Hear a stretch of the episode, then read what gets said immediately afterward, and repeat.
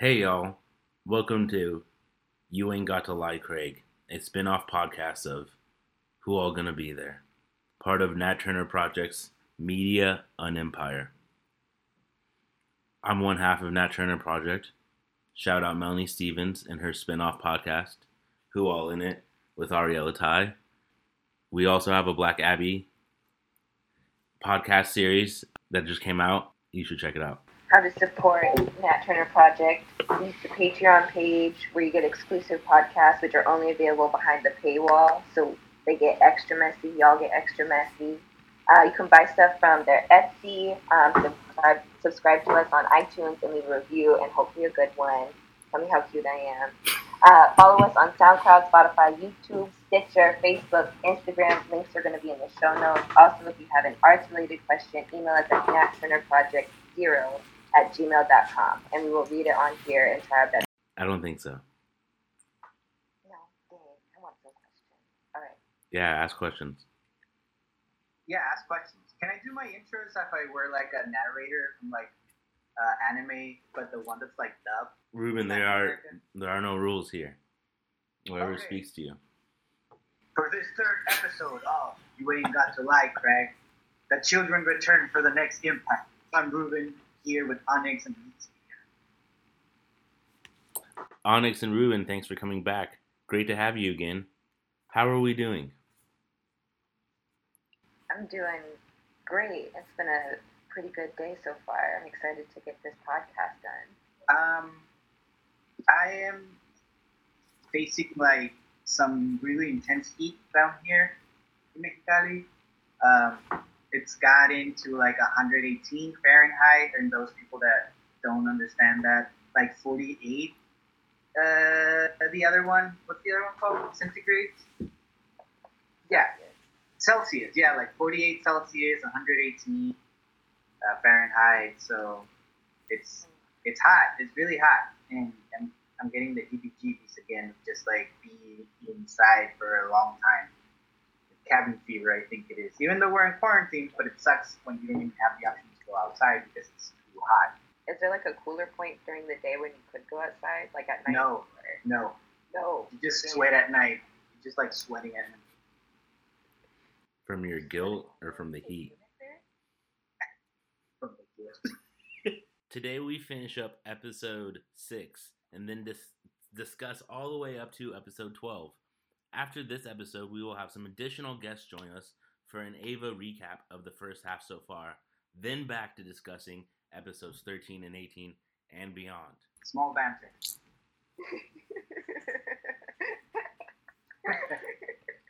okay, Ava heads, lift off. Lift off. Lift off.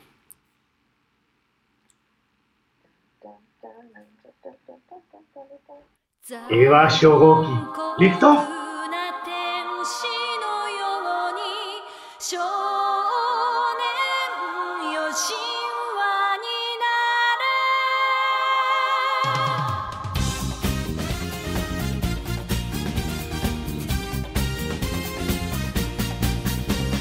I think maybe one of the questions I had from our conversation leaving off, you know, um, if you want to know the conversation, watch episode two, listen to episode two, and then come back here and then follow us from here. Is this idea that what happens if, yeah, the angels succeed and they reach Adam, right? But then also, I guess my question is, they think they're that um the Geofront and NERV is holding Adam, but they're really holding Lilith, or they know that they're holding Lilith. and they're like going for Lilith, or they're like like how do they know that they're going? They think that Adam's there, but they're going for Lilith. You know what I'm saying? And then yeah, what happens if an angel succeeds? Like, does an angel touch Lilith or Adam, and then instrumentality happens in a different way? I feel like we just jumped into the deep end, but yeah, no, that's why I'm like trying to not answer that in a very like detailed question, but yes, instrumentality, not not instrumentality. Instrumentality is the project of SEELE. But what would be what would start is like the third impact, which would be uh, the destruct like the reset of all life on the planet that came out of Lilith. Well, Because they, that, they can't coexist. that human instrumentality? I think it's called Human Instrumentality because that's the name of the project. Like the name Well, of the the project is project, but the project is to start the third impact to begin human instrumentality because then they all become one and all the problems of the earth are solved and then they the, they get to be group people. I don't know. And just have group think, right?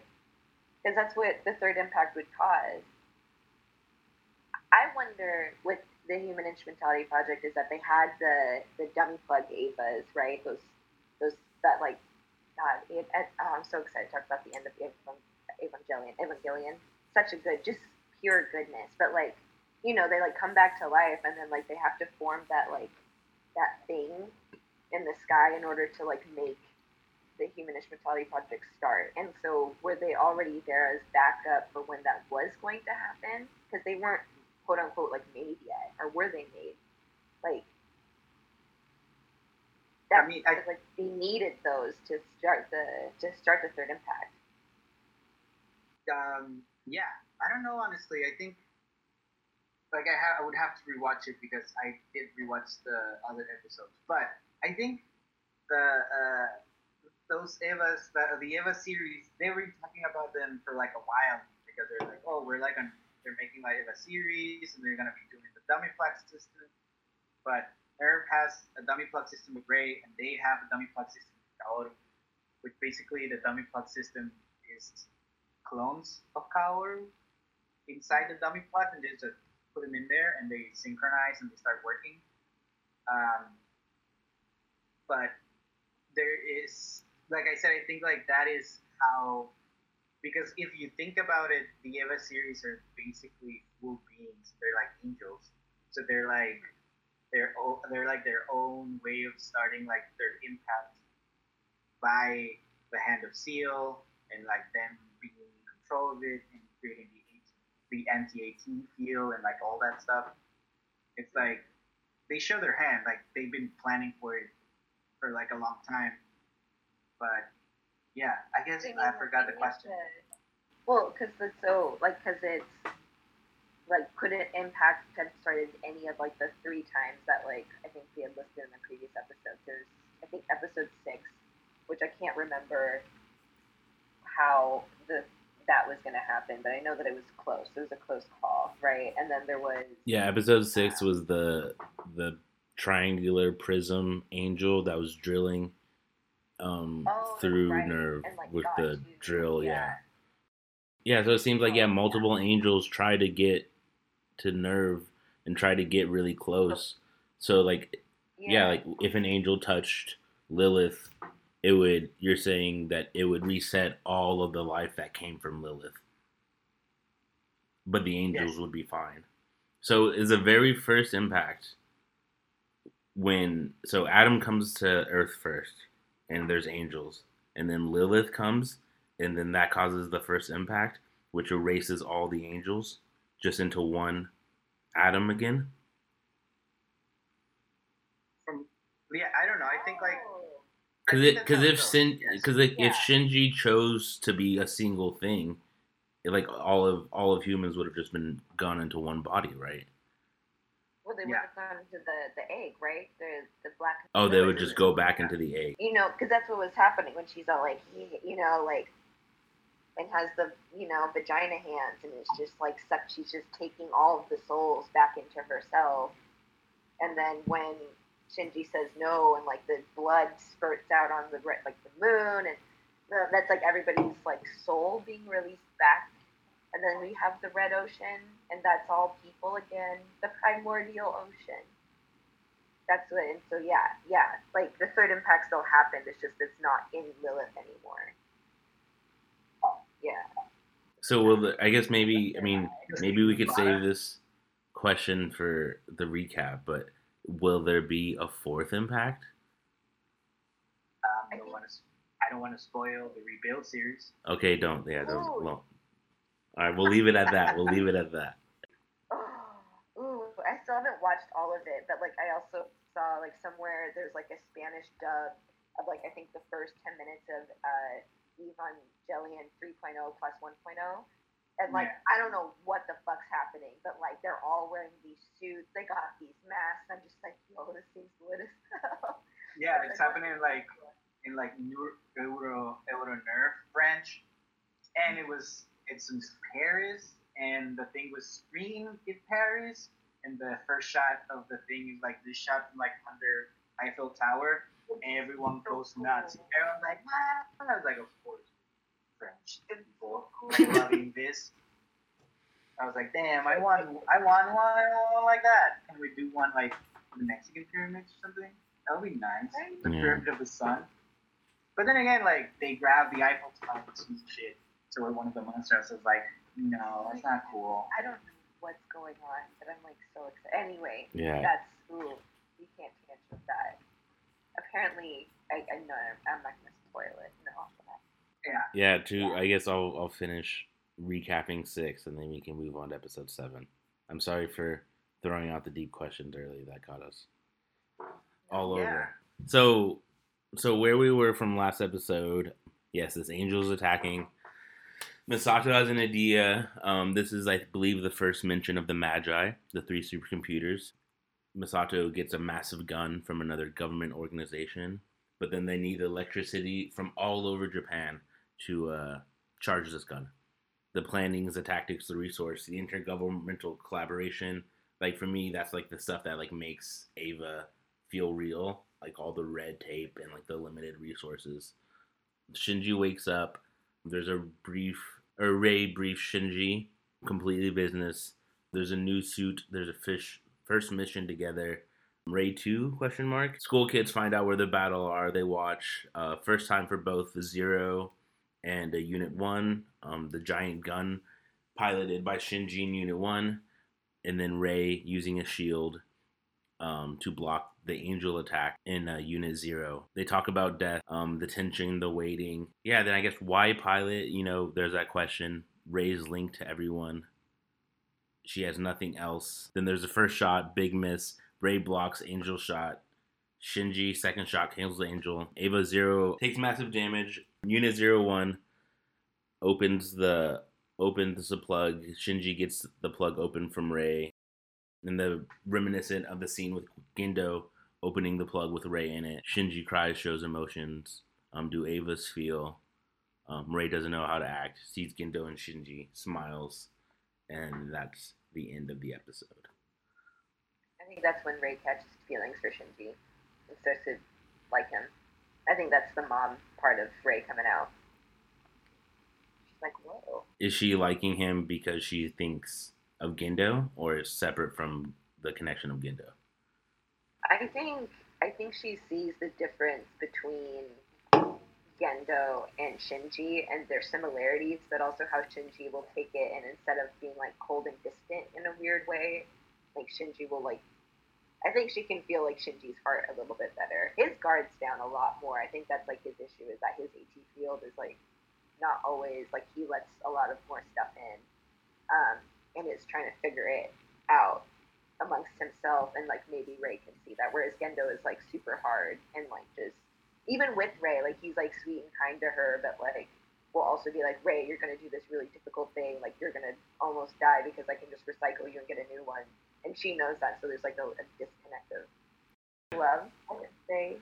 Yeah, did we ever establish if we think Rei is like a full person, like a complete person, or is Rei missing something? Or is Rei like a full individual, or is Rei just like an amalgamation of these other things? I think she's just dual parts of the same stuff. Like she, she's always the same thing over and over again, and like there is that weird like memory carryover from body to body. But uh, but I like I think it's like that kind of almost like God, where it's like the Father, the Son, and the Holy Ghost. Like Rei is like all one, but also separate things at the same time, and like it's weird. So each one has a different function or had a different personality. Um, but I think that like because it's always Lilith's soul and it's always um, the mom's DNA, that like she's always the same kind of person.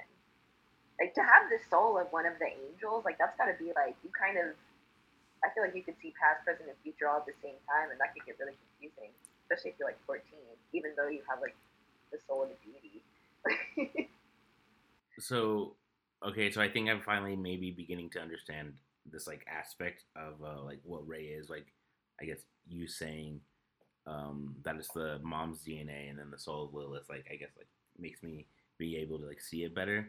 And then I guess from other conversations, so that means Kaoru is has a soul of Adam, is what we're saying. And then who who's like physic who is he physically or what do you, is he just like a random person or is I think, his it, I think it's random. I think he's more random than than Gendo because Gendo was so driven with using her DNA, whereas like SEELE's kind of like fuck emotions. Y'all all gonna die. Like, so I think he's a rando person. I don't know. I think I've been looking into that a little bit more and doing more research on like who the fuck Kaoru is, and like I still like, and he like takes on a whole new role, I guess, in the next series, and like, oh, it's just I don't get it. He's interesting.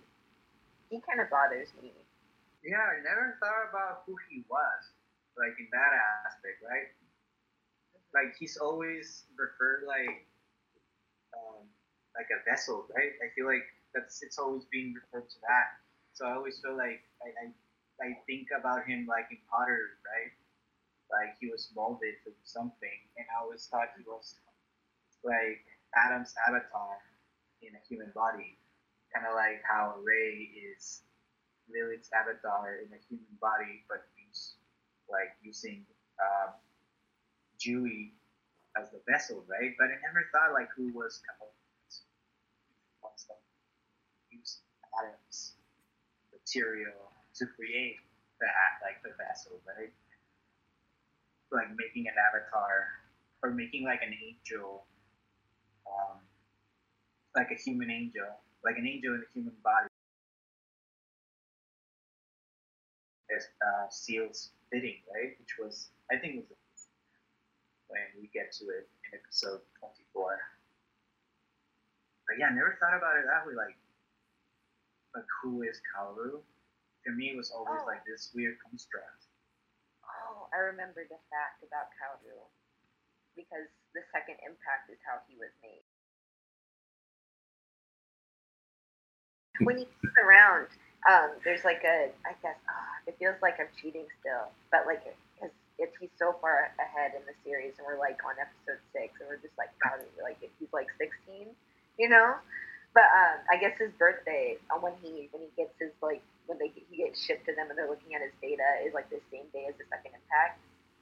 And I think Oh. it's when Saragi is like starting to be like, yo, like this shit's like wild, like I'm not learning all the information. And so she's like, that's weird. Like that's interesting. So they think, and then like if you really think about what, what the second impact was, which is like human contact with an angel to like try and shrink it down.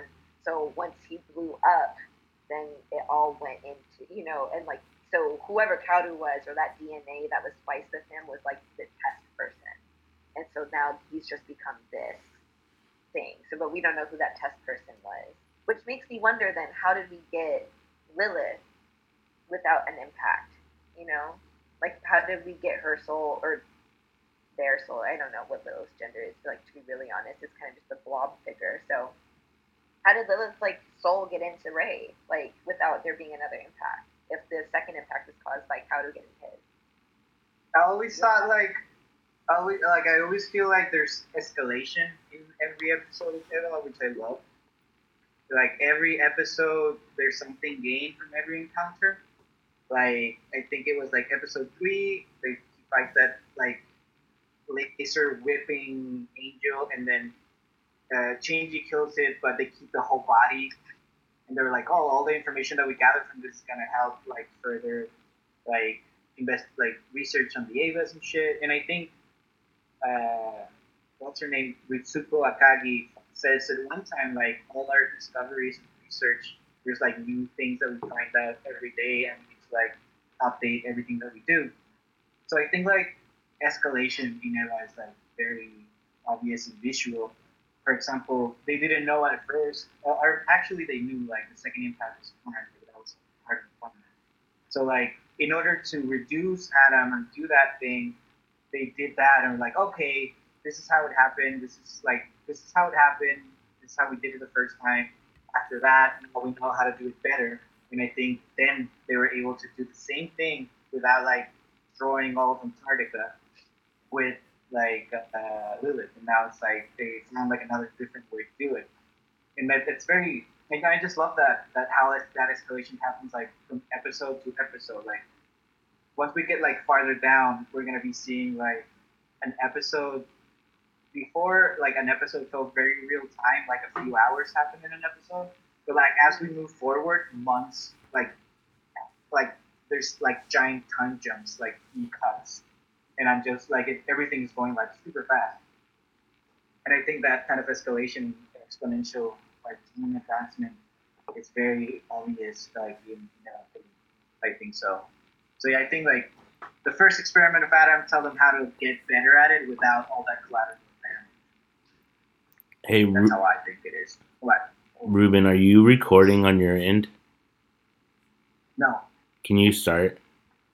Yes. Only recently you started having moments where you had you were a little inaudible or like I it's like the sound stopped or skipped. Yeah, I'll start. Um I have so many questions, but I feel like we'll just like go off the deep end, so maybe we should just we'll go back to the episode. Um but I have so many questions now, but maybe this will be good for our general recap larger conversation next time. Yes. Get very far. All the juicy stuff happens like post episode twelve. Yeah, it just gets crazy. It just gets really it just gets really wild. Yeah, we're gonna get into the into the um, what do I call it? I think we're gonna get into the into the the filler section. Yeah. These all all these episodes have have their merit. So- Yeah, they they add like a little bit to the thing. Okay, episode 7, The Works of. Episode 7, The Works of a Man, a human work, the non Netflix title. Ritsuko tells Shinji about the classified true cause of the second impact. She and Misato attend the field test for an Ava competitor mech. Yeah, so this is the episode where they have like the other the other uh, mech that who built it was the Americans built it or just some other organization built it. And it's like um a robot. It's non-piloted. And then the episode starts. We see Gendo in his office.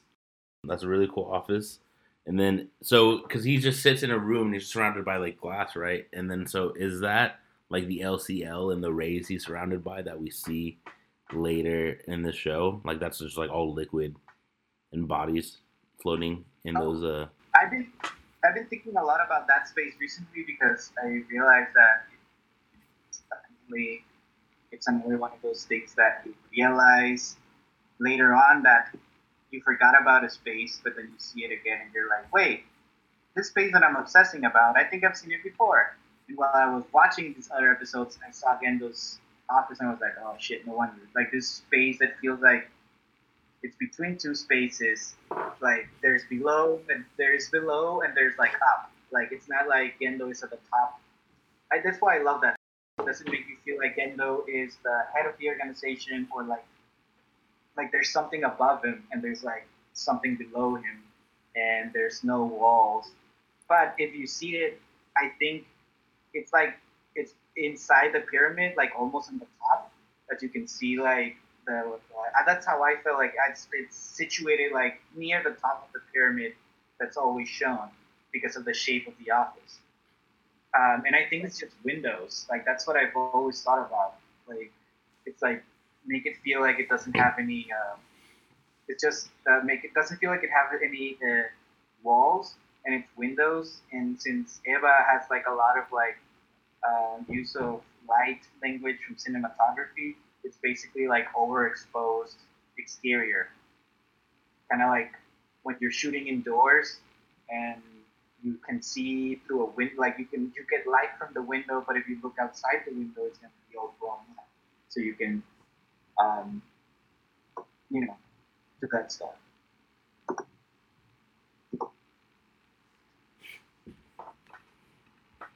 No. So so it, it's not it's not LCL and Rei bodies. Is what you're, what you're saying. I think Yeah. that's deeper into the into the whatever this is. What is the geofront? You think he's below? Yeah, I think like you know where Lilith is kept. I feel like it's like a couple blocks away. You know. Yeah, like near Central Dogma.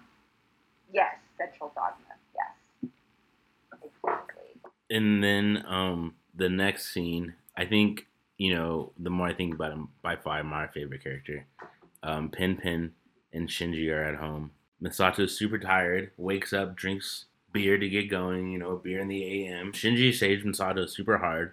Yeah, and he seems like he's like like over it. He seems like he's past the point of like being nice or believing that she's like a mature adult. And then the next shot, we see the previous angel like Shinji's on the way to school. Um, so we see the previous angel sitting there, like getting cleaned up, destroyed.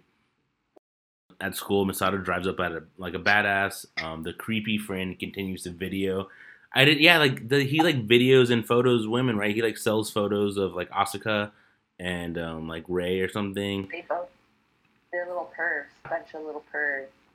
Like, uh, but like also like Misato panty shots. Like I, some of them just don't even seem realistic. Like I wear tank tops, right? I have boobs. I wear tank tops, and they like don't flutter like this. Directly shoot down into it. Like they're just like they're just like you know what? This person has boobs. Let's make it really, really evident that they have boobs. You know, they're so pervy. It's so funny. I can't stand it, but also I'm just like, y'all are trying so hard. Like, it feels like uh, when when you're like a teenage boy and you draw like dicks everywhere, like when you're like ten. Yeah, You know, it's kind of like that. But like they found out that dicks aren't cool, boobs are now. Anyway. Because that's one. Like, they're, like, shooting straight down, and she's all, like, being cute. Which I also like that she still owns her cuteness, too. She's like, yeah, I know I'm nice. But, like, also have to take care of yeah, like a badass NERV major. Yes. I love her. She's great. Anyway. Then yeah, yeah, all the boys are obsessed with Misato, and then we shift to Shinji at NERV. What are the Avas? And then I smell blood in the plug. That was from a previous conversation that I know. I think Ruben mentioned something. Then Onyx reiterated. But yeah, blood, blood in the plug. Is that is that his mom's blood? Is that the Ava blood? Ava Blood. Ava blood. I think it's uh, just weird. What if our blood was orange and clear? But yeah, it's the Ava, Ava Blood. Ava Blood plug. And then um. Shinji says like I feel calm and secure, calm and secure in it, and that's because his mom's energy in it is in it, or is it like it's formed some type of like motherly warmth blanket womb um, for Shinji, like because he was what two when his mom died. How old was he? He was walking, and he was able to make sense. But I'm not sure if he was. He wasn't. Really, I don't think they said a direct age, but I would assume like around two or a year and a half. Not long. And then we first hear about Unit Zero Two, um, which is from Germany. Gendo's on a plane talking about for funding for Ava Unit 06 and Unit 08. Um, Shinji learns the truth about the second impact from Ritsuko. Then we go through Old Tokyo, Tokyo 2, Tokyo 3. Old Tokyo's flooded. I don't know if it's the other episode. Oh, yeah, I guess in the next episode, we also see another flooded city. So I guess during the second impact, most a lot of the old cities or the current cities that we have today flooded and don't exist anymore. Right from those, I remember like sometimes I would look at those maps.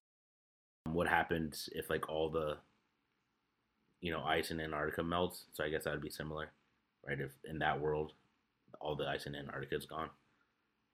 Kind of wild how it's kind of actively happening now as we're going over this. Yeah. It's uh yeah, nice. Uh, just a couple years later. I don't know. Do you feel it's like it's weird when they're like 2015 is like when this is gonna happen? Like in the 90s, it was like so far away, but now we've like passed that. And like, do you think it's like shifted from being futuristic to a relic at this point? I don't know if it's become a relic. Is it what's the term? Is it retro futurism? Is that a thing, or is it like uh, when Oh. futurism becomes dated? You know, like when Back to the Future, we passed those dates. When we passed like Blade Runner, wasn't Blade Runner in like twenty something?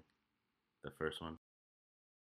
Yeah, I like that. Like, I think there is a certain aspect about how one constructs like a fictional future, and specifically when it's like recent.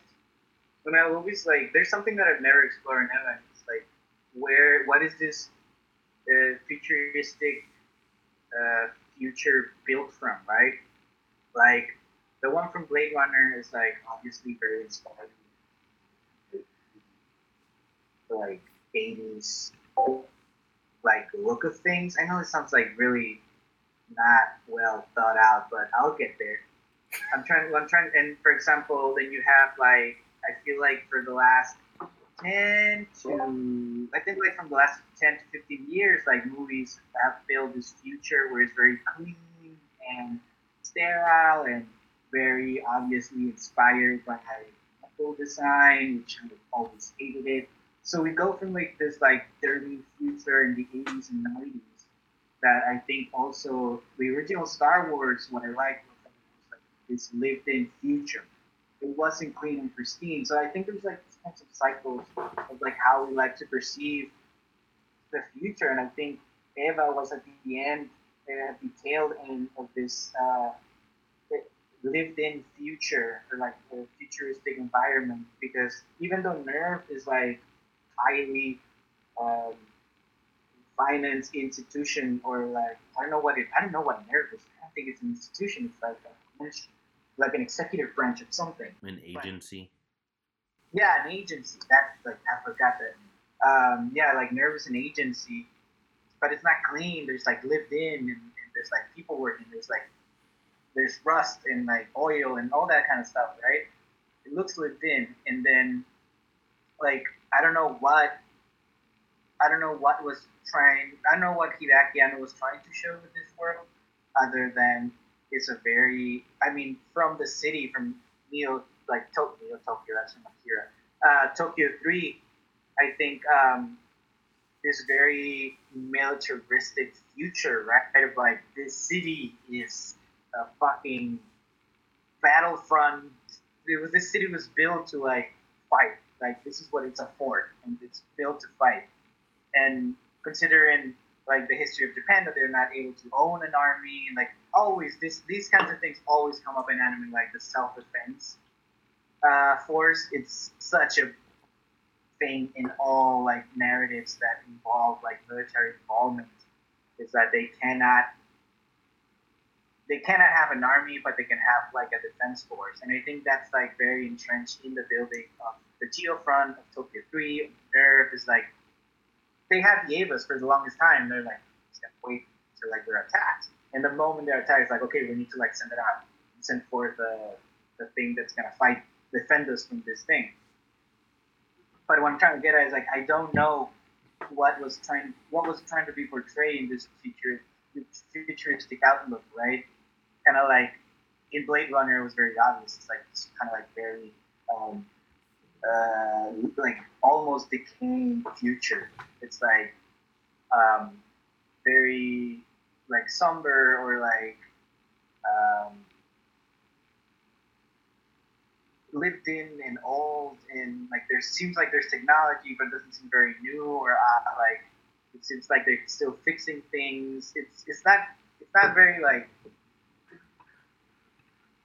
I think I lost it, but I don't know. Like, if everyone wants to jump in, just jump in, please. Take the mouth of the microphone. No, it's a, it's I don't know. Retro didn't know that. Uh, but yeah, it's the the lived-in future. I don't know. NERV seems pretty clean. I wouldn't say it's super duper.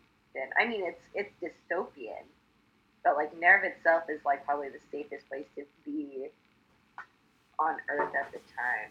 I wish we could have seen more of like the destruction of the Earth. Like if he had just like just just like tossed in a little bit of like just scruples, like you know he did with like a there's like a radio like thing broadcast that happens, and like you can kind of hear it in the dub that like it's talking about like a civil war that's going on in like basic like southeastern Asia, like and it's like between China and like Vietnam or something like that, but it's not that anymore. Like it's like China, Indo. It's they used a specific phrase, but like basically there was like a government shift, and like that shift had happened multiple times, and now there's even another civil war happening, like in other parts of the world, and it's just like a radio broadcast that like just a snippet of it, just sprinkled in, but you don't really get to know about like what else is happening. You only see like this weird version of Japan that's in Burma summer, and What episode was that?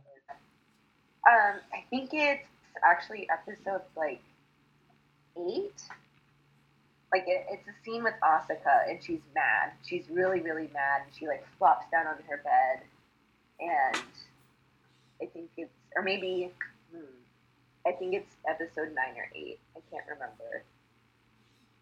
It was definitely with Asuka, and she's just all upset about something. Or maybe I'm jumping ahead in episodes because I I started I watched all this other ones, and then I was like, ooh, episode fourteen, cool.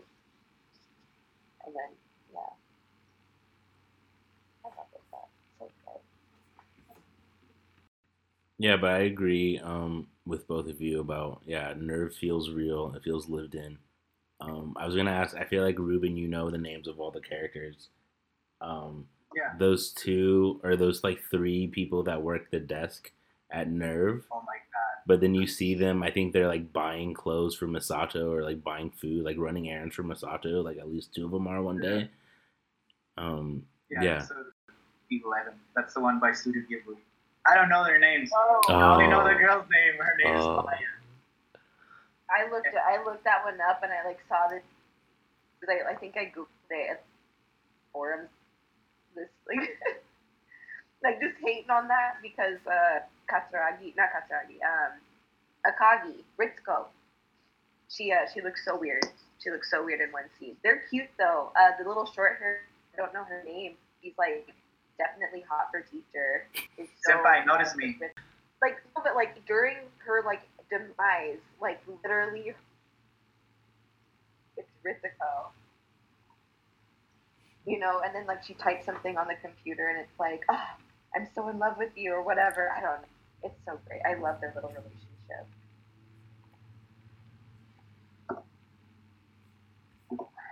Yeah, then as we continue on episode seven, we get to um, Ritsuko and uh, Misato go to like a a demo of this other other mech, this rival mech from a different um, governmental organization that is remote controlled instead of piloted. There's a back and forth between so they're like at a in like a ballroom, like kind of a reception vibe with a bunch of tables, people drinking and hanging out, and a guy giving a speech. And then um, Akagi comes up, sets up, you know, starts questioning the mech, being like, how can remote, re, remote control work? Questioning like how it's powered, the danger of its like nuclear battery. Then the guy like starts being an asshole, like sexist asshole, talking about like how they can't do shit and like how Evas are dangerous or whatever. Then yeah, there's like more of a Misato and um, Akagi talking shit. Then we see the other mech, and as soon as it starts up, it starts to mess up. It begins overheating. It's unable to shut down. It's lost control. Misato eventually takes control of the situation. Um, she needs a lot of like bureaucratic, uh, bureaucratic steps and like red tape um, to get through in order to approve anything to do. She ends up suiting up to get inside the mech, having Shinji and Eva Zero One um, ready and fired up to help her get inside the mech.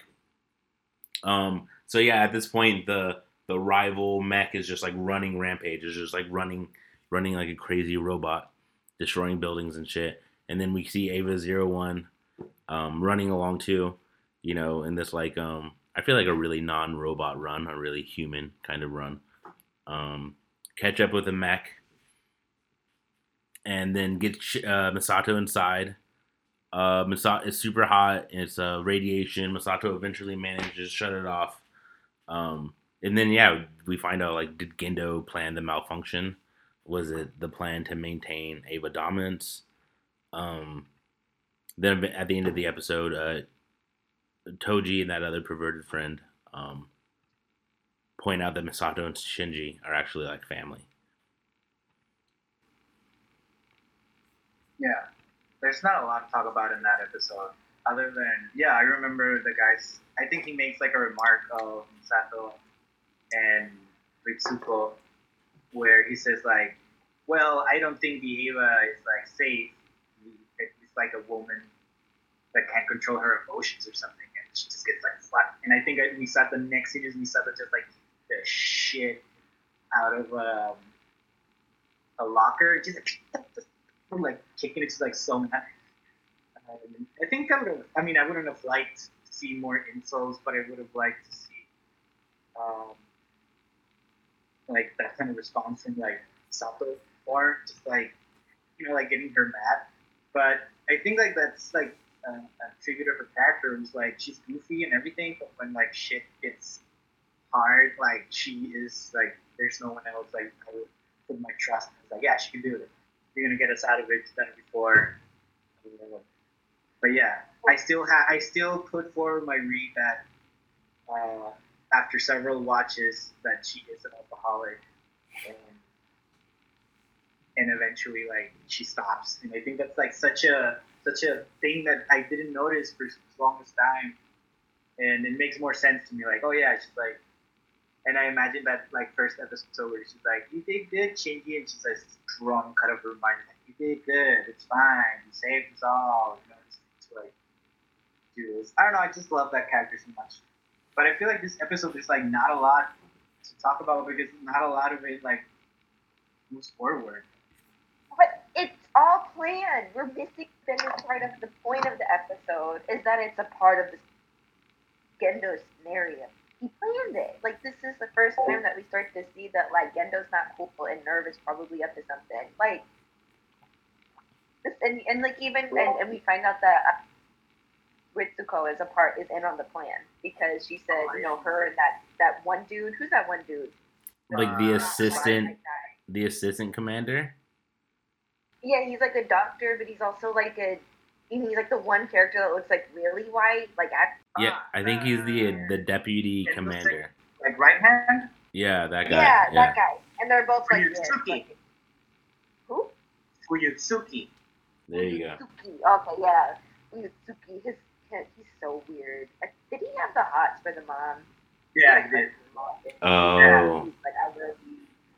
Yeah, he had, like that's the only reason that he's been like following Gendo all this time. It seems like scientists are just like love fest, like going to the laboratory, everybody's hooking up with each other, loving each other. Is that how scientists really are? Probably. It's probably based in facts. they really yeah. are. They're a bunch of broken humans, but like they're all in on it, and like and, and we all know that uh uh oh Katsura what what is her? There's Ritsuko, and then I keep and then Katsuragi, but what's her real Misato? Misato. Misato, right? yeah. Yeah.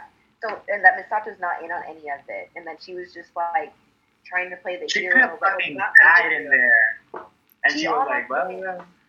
Yeah, that's the thing. It seemed like Gendo had no problem if the if Misato died that day. She it seemed like he would have been fine with that and maybe even Akagi would have been like fine with that. Yeah, and that's she's supposed to be her friend. Right. But yeah, I guess that's right, Onyx. That's like what one thing this episode shows is that NERV is probably the good guy.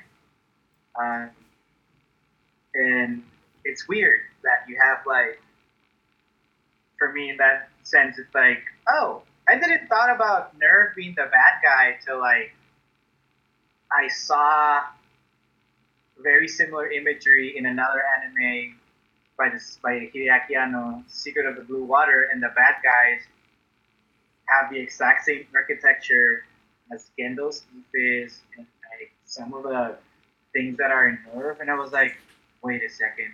Is NERV the bad guy? Like it just like dawned on me like, oh, fuck, NERV the bad guy, you know?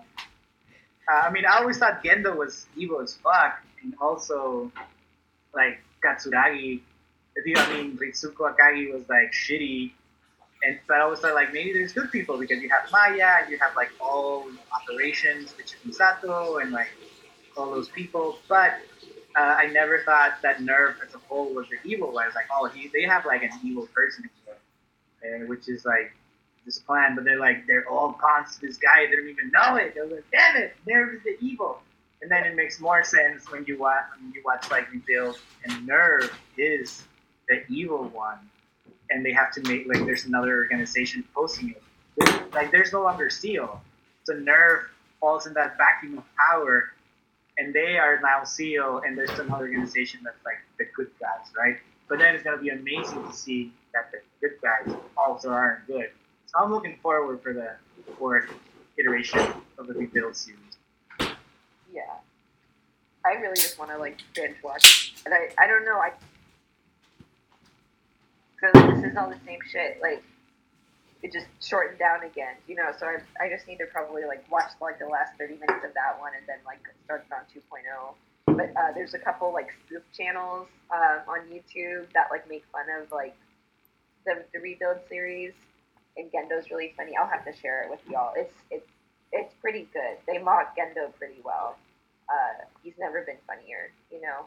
I think he made like I think there was like a Gillette commercial. I don't know if y'all seen it, like the razor blades, and Gendo is like, oh, like this is the uh, shave I've ever had, and he's like, ah, and like shines in the back. I was like, wow, he looks like an idiot. so we get to episode eight. Asuka ar- arrives in Japan. Shinji and his friends accompany Misato to Ava to meet Eva Unit 02 and its pilot Asuka at sea. Misato's old friend Ryoji Kaji is abroad with his own agenda. Filler episode question mark? Um No, we opened to Gendo talking on the phone about Unit 02, about the embryo, um, talking about a package arriving, and uh, you know maybe we're led to believe that it's Unit 02, but maybe by the end of this episode we'll believe differently. Misato, Shinji, Toji, plus other friend are in a helicopter to the UN naval fleet in the Pacific Ocean. Toji asks if Misato likes his new backwards cap. Um, friend nerding the fuck out on uh, pre-impact era naval vessels. You know, I think he has his camera out. Um, he's freaking out. He knows all the stats. We meet um, Asuka Langley Soryu, Unit 02, second child. Misato says she's gotten taller. She says that's not all. That's not all ground. Sorry, I don't know what that means. Um, slaps Toji. Toji flashes her. All on a UN. Oh yeah, right. So Toji shows his penis. He just flashes, pulls out his penis on a UN carrier. Yeah. Um, stands on Toji's new hat. The wind blows. Toji looks up. Price for a treat. Think you got a great deal. I'll show you a treat. Um, and then she's disappointed by Shinji. So yeah, so we meet Asuka for the first time. She's um she seems brash. I don't know. Like she does seem different from the other characters. I don't know if that's like them trying to do like a cultural thing. Like oh she's German. She's behaves way differently. Because I feel like there's other scenes with like Misato and her clashing around like Japanese culture. Um, Yeah. So yeah, so we meet Asuka. Um, she slaps Toji. She's disappointed by Shinji. Um, yeah, first thoughts, reads, feelings. when I I was a kid, when I was a kid, I fell in love with her. I was like, she's cool. But then when I was a kid, I was stupid. I I've never I, I, I never understood main character. Like when I watched it, I was like, why, like why, like I feel like there's a lot of anime that has the annoying character ever. You know, like there's always one, and like for some reason they get a lot of attention, but it's just like if you knew that person in real life, like I would not like talk to them, be their friend. I'd probably like say something about her hair, like you know, like I just don't like because she's so like what is it? Cocky. She's so cocky. It's just too much. Like why is she being mean to like like gentle baby shinji you know? Who's just like trying to figure out his shit? But like also she has issues too which is why the show's good right? But i don't know. It's just a lot of slapping. She has a lot of slapping, a lot of violent behavior. You know, I don't know. Anyway, that's my read on. Like she always thinks that everybody wants to like ogle her, which I guess is just misogyny, right? You know, that's just all that's happening there. But it's still like kind of annoying when you like see somebody who's like, yeah, like don't look at me, but like look at me. Don't look like ah. Don't look at me. Um, yeah, like when I was a kid, uh, I I mean I saw the first episodes. I was like, damn, this shit is a fucking downer, right? And then I saw this Brash pilot, which was like more in line to what I was expecting from a show like this. I was like, fuck yeah, yeah, you kick that thing's ass, yeah, you know, like yeah, finally. And I identify, I wanted to be, I wanted to be Asuka more than I wanted to be Shinji. You know, I never wanted to be Shinji or Rei or Sato or Gendo or like any of those people, but I wanted to be her, you know. And then I, and I, I like Red, and her robot is red. And whenever I bought my first Eva action figure, that was the first one I got. So like I wanted, I like I like that aspect of where it was like, yeah, like the power fantasy of the show. Here it goes. Yeah, fuck yeah. Right? You're cool, you're brash, you do all the things, but you deliver, even though you're like annoying as shit. But like you do the things. It's like you don't you're like you have all these faults that are not make me want to be your friend, but you're a good soldier. Just like uh, Rei is, but you know, this other end of the spectrum. And like she's a good soldier and she delivers and she knows how to play. She, like she said, like this is the first like battle Eva. Like oh, yours is a test type, yours is a prototype. Mine is like the first one that's like made for this. And like that just makes that character like be all brash and like all those things. But I just I liked it. I think it was like a good change of pace from what it was. But this is me as a kid. Me now, I feel like Asuka was like a cop out uh, because people were not liking and like the producers and like people involved were not liking the tone of the show. And this is Hideaki Anno's intent of like, okay, I'll change it. I'll try to be more uplifting, not as depressing. And Asuka is here to counterbalance those first amazing six episodes that uh, for me are like perfectly paced, well character developed. You have like the first Shinji three Shinji episodes, then you have like you meeting Rei and like other um, uh, two or three episodes where it's like Shinji Rei relationship, and then this arc is is Asuka, then Shinji Asuka, and then Shinji Asuka right? And like it's like the show went like boom like this, and then like Asuka's like boom, like brings it back to like balancing like all these emotions and this action, and she brings like the, her episodes are the ones that are action oriented, but in the big picture, those those episodes are the worst.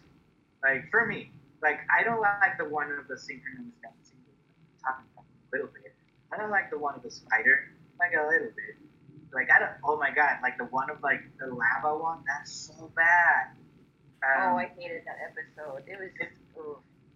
like it did this, but then it like it went like, oh, now it's really shitty, and then it's like, fuck it, let's just go to its original intent, completely break down this redhead, redheaded character into like their issues and blah, like just like pummel it down, like nothing I more. Mean, that, that's probably the best part of Asuka is that like just gets like down like so so hard. And it's like okay like that's like but like and you know and it's, and it's heartbreaking because the only reason that she's like acting like that is because her mom committed suicide. You know And because she got her soul taken out you know? Like and it was weird like that totally makes sense that like Asuka would behave that way but I like that they still did that yeah that makes more sense I like your explanation of that because I fucking hated her until she got like destroyed. And then her final scene in the Yeah. Evangelion are just it makes up for everything. That's when she's needed. That's when her like her like cockiness is needed. Yeah, it's like you're up because this idiot is not coming out. She's like, fuck it, I'll do it. And that's like something that I loved about it. Is like she has all these things, but she like delivers, and she did, but she didn't know that those things were gonna come back alive. But uh, yeah, let's keep let's keep moving. Do you have anything to say, Max, about Asuka? I definitely enjoyed um, her juxtaposition to yeah Rei and Shinji, these like sad and morbid characters. Um, yeah, for me it seemed pretty clear that she was really like focused on like status, her status as an Eva Eva pilot, and like being like the best, and then realizing that Shinji like being like all whiny was still like naturally better than her. I think was starting to eat at her like from the very beginning, like when she got her like hit sync rate or something like sync rate of forty percent. I think from then it was on just like why why is this little like dweeb better a better Eva pilot than me, you know? That definitely pissed her off. And like, or that uh, they could switch uh, Rei and Shinji, or not Rei. yeah, Rei and Shinji. I don't think they could switch perfectly, but like Rei could use Unit One, and they, Unit Zero freaked out on Shinji, right? Yeah. Yeah. Is that later, or is that in this? I think that's later. Yeah, I don't. It's Yeah, I don't think later. this. Okay. Yeah, but yeah, yeah, she gets so jealous. There's so I don't think uh, Ruben, you had a theory, right, that Rei and Asuka off screen that we don't know about, right? Like, and that's why like they're like the love interest together. We had talked about that at some point. Oh, that there's like scenes between uh, Shinji and and Asuka that were never seen. That like we don't know about, but like that's like because I remember I was like Rei, you know, even like fo- following like the Oedipus complex would be a better match for Shinji, just like on a, like a relationship level. But for some reason, you know, it's Shinji and Asuka, and Asuka who like belittles Shinji to like the nth degree, and like Shinji who like just kind of like doesn't know what to do about her. Like I don't think they match. But then you had said that like you think that something between happened between them, other than that weird ass kiss, like romantically that we don't Yeah. know about. Like I always thought, like because I feel like there's gaps in that relationship. Because I don't think anyone would behave like that to anyone unless there was something going on. That, that's how I saw it. I was like, I never thought like, oh, Asuka is just a piece of shit. I was like, no, there's a reason she's acting like that. Maybe something happened that we don't know. And there is like some, there's like one or two frames of a shot like this composition where Shinji's like laying down in bed and you see these red strips of hair and he's naked and he's like looking to his side. And it's like I feel like they had like intimacy and they were trying to work some shit out, but both of them are like so messed up that they just couldn't make it work. And one would just like close down and be like, "Leave me alone," and the other one is like, "Sorry, blah blah blah." It's like this very kind of like very toxic relationship between them because they're kids, they don't know what they're doing, and she wants to have sex, and he doesn't even know what to do with that, and but he likes her because she's cute, and maybe in his head he thinks like, "Oh, I like her. We must do something, right?" Um, that's how I feel about their relationship. I feel like even though if like maybe we moments between Rei and Shinji, there's like barely anything going on there. And you said like it would make more sense for those two to hook up, right? Or like to become like a thing. But then again, maybe it's not exciting enough for Shinji, and he likes to have it. I think like Shinji just wants attention because he didn't have attention from his father.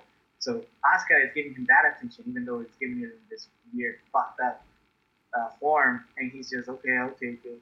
I'm I'm like have um, I have like severe depression or something, and I can't stand up for myself or anything. But, but yeah, it's like it, I think it gets worse as each traumatic event of him writing the robot becomes more and more apparent. He just like I feel like eventually Misato starts failing as a surrogate mother, and there's that whole episode where they're like all like not talking to each other in the house, like everyone's locked up in the room. It's like just like fucked up environment, and they're like, "Don't, not right now." And I think this just changes. Like, I just want someone to. I feel like sometimes Shinji's like, I feel like sometimes I feel like Shinji's more. It's, sometimes I feel like maybe Shinji's a Pisces. He just feels too much. But then sometimes I feel like he's just like a cancer, like a male cancer. And it's like it's between those Oh. two. Like he just feels too much. Yes. They're the It's worst because they, they can't handle their feelings, so then they just become Oh, he's oh my gosh. Anyway, sorry. You continue what you're saying. And then I feel like Asuka is like, I mean, I know we're going archetypes and probably a lot of people are not going to understand what the fuck I'm saying. But then in Asuka, I feel like Asuka is like a very fucked up Leo. Like, just like, me, me, me, me, me. Like, this weird Leo that just like, like, you know those Leos, right? They're like, bad. Maybe like me. I might know one or two. Ah, shut up. I'm Leo, right? um, no, I, I definitely can see. Like, I feel like it makes so much more sense if I look at Shinji through the lens of being a Cancer. I'm like, oh god, of course. He's a Gemini. No, Gendo's a Gemini. No, Shinji is a Gemini. Like I'm just looking at their. oh, So Shinji is a, is a Gemini. Uh, Asuka is a Sagittarius. oh my god, you know why Still Shinji is fire sign. Gemini? Is he He's super the Sagittarius. Sagittarius? No, Hideaki Anno is a Gemini. Oh, that makes sense. Yeah. Yeah, he But is a also, Gemini. like that, like Shinji will get sassy and he'll, I don't like you, I don't want to talk to you, don't, and then, and then he'll go turn around and cry in the corner and say, you didn't want to speak to me, you didn't want to touch me, like why, like he put no effort into trying to get love. He's so two faced. He tries so hard. He's a Gemini. Probably has fun. Yeah, I like I like Geminis. They're fun. I don't. Oh, and then I um, mean, Rei is actually an Aries. What? She's like the least Aries ever. Who? Who's in No, Aries? she's the quiet one. She's the weird quiet one that seeks control. She just says yes and no. Like guilt trips, like tr- like throws so much shade at Shinji, being like, okay, so like you're not gonna do it, then I am better than you. Like like she doesn't say it in that, just less words. Such an Aries. Rei is in Aries. Anyway, Yeah. Rei is Oh, Aries. Okay. I can see that. I guess. I wanna know what Gendo Oh my god, what's Gendo? What's Gendo? Scorpio. Capricorn. Yeah, definitely Capricorn. Um, April 29th, Taurus, I think, right? I can see that.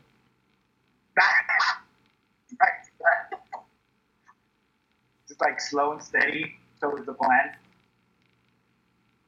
Is he? Yep, he's a Taurus. He's a hardcore, like middle of the month. Oh no, that's why he has so much attachment to his wife. He's like, oh, she left me. I have to. Oh, oh my gosh! If we gave Taurus a, like power, oh, give a Taurus some power, they'll just start the big attack. Wait, okay, Misato? You have Misato? I'm, I'm doing it now. We're good now. I'm just gonna start listing them off. She's also a Sagittarius. Of course she is. Like that's definitely like so I was like, yeah, she's that. Sagittariuses are so funny. All right. What's what's the uh, the spy?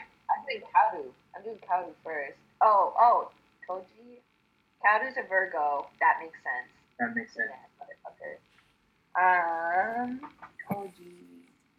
Kaji or is he Koji? I thought he was Haji. Haji is a spy. Kaji.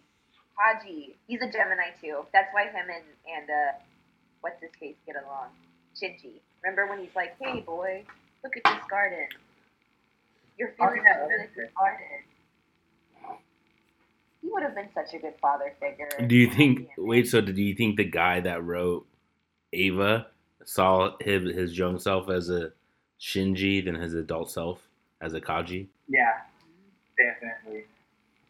Because we, we, I was watching it with uh, Aruni, we were near the end of Eva, and she was like, "This is weird. What sign is this guy?" And we looked at it. I was like, "He's a Gemini." I was like, "Yeah, this guy's just all over the place." But yeah. So we were talking about Asuka. um, Asuka. So Asuka her Sagittarius self, yeah, fire. She's great. Well, we could also still talk about Kaji and all produced, and we see that Kaji or that Asuka has like feelings for Kaji, which get crushed also later in uh, the series. But that also that um, why do I always forget Misato? Misato and him have history, and he's still flirty. He's a playboy, and and she can't resist him at all. She's got in the spy world, you call that. She's like an asset for him, which just makes it even her relationship, their relationship even fucking worse. I mean, that's something that I just thought about because I've been watching some spy shows.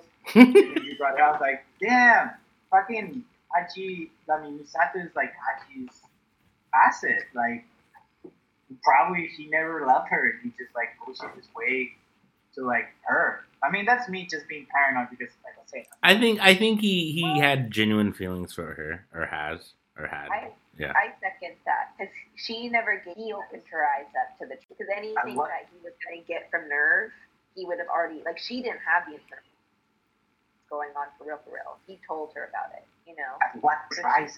She didn't have the answer, Sway.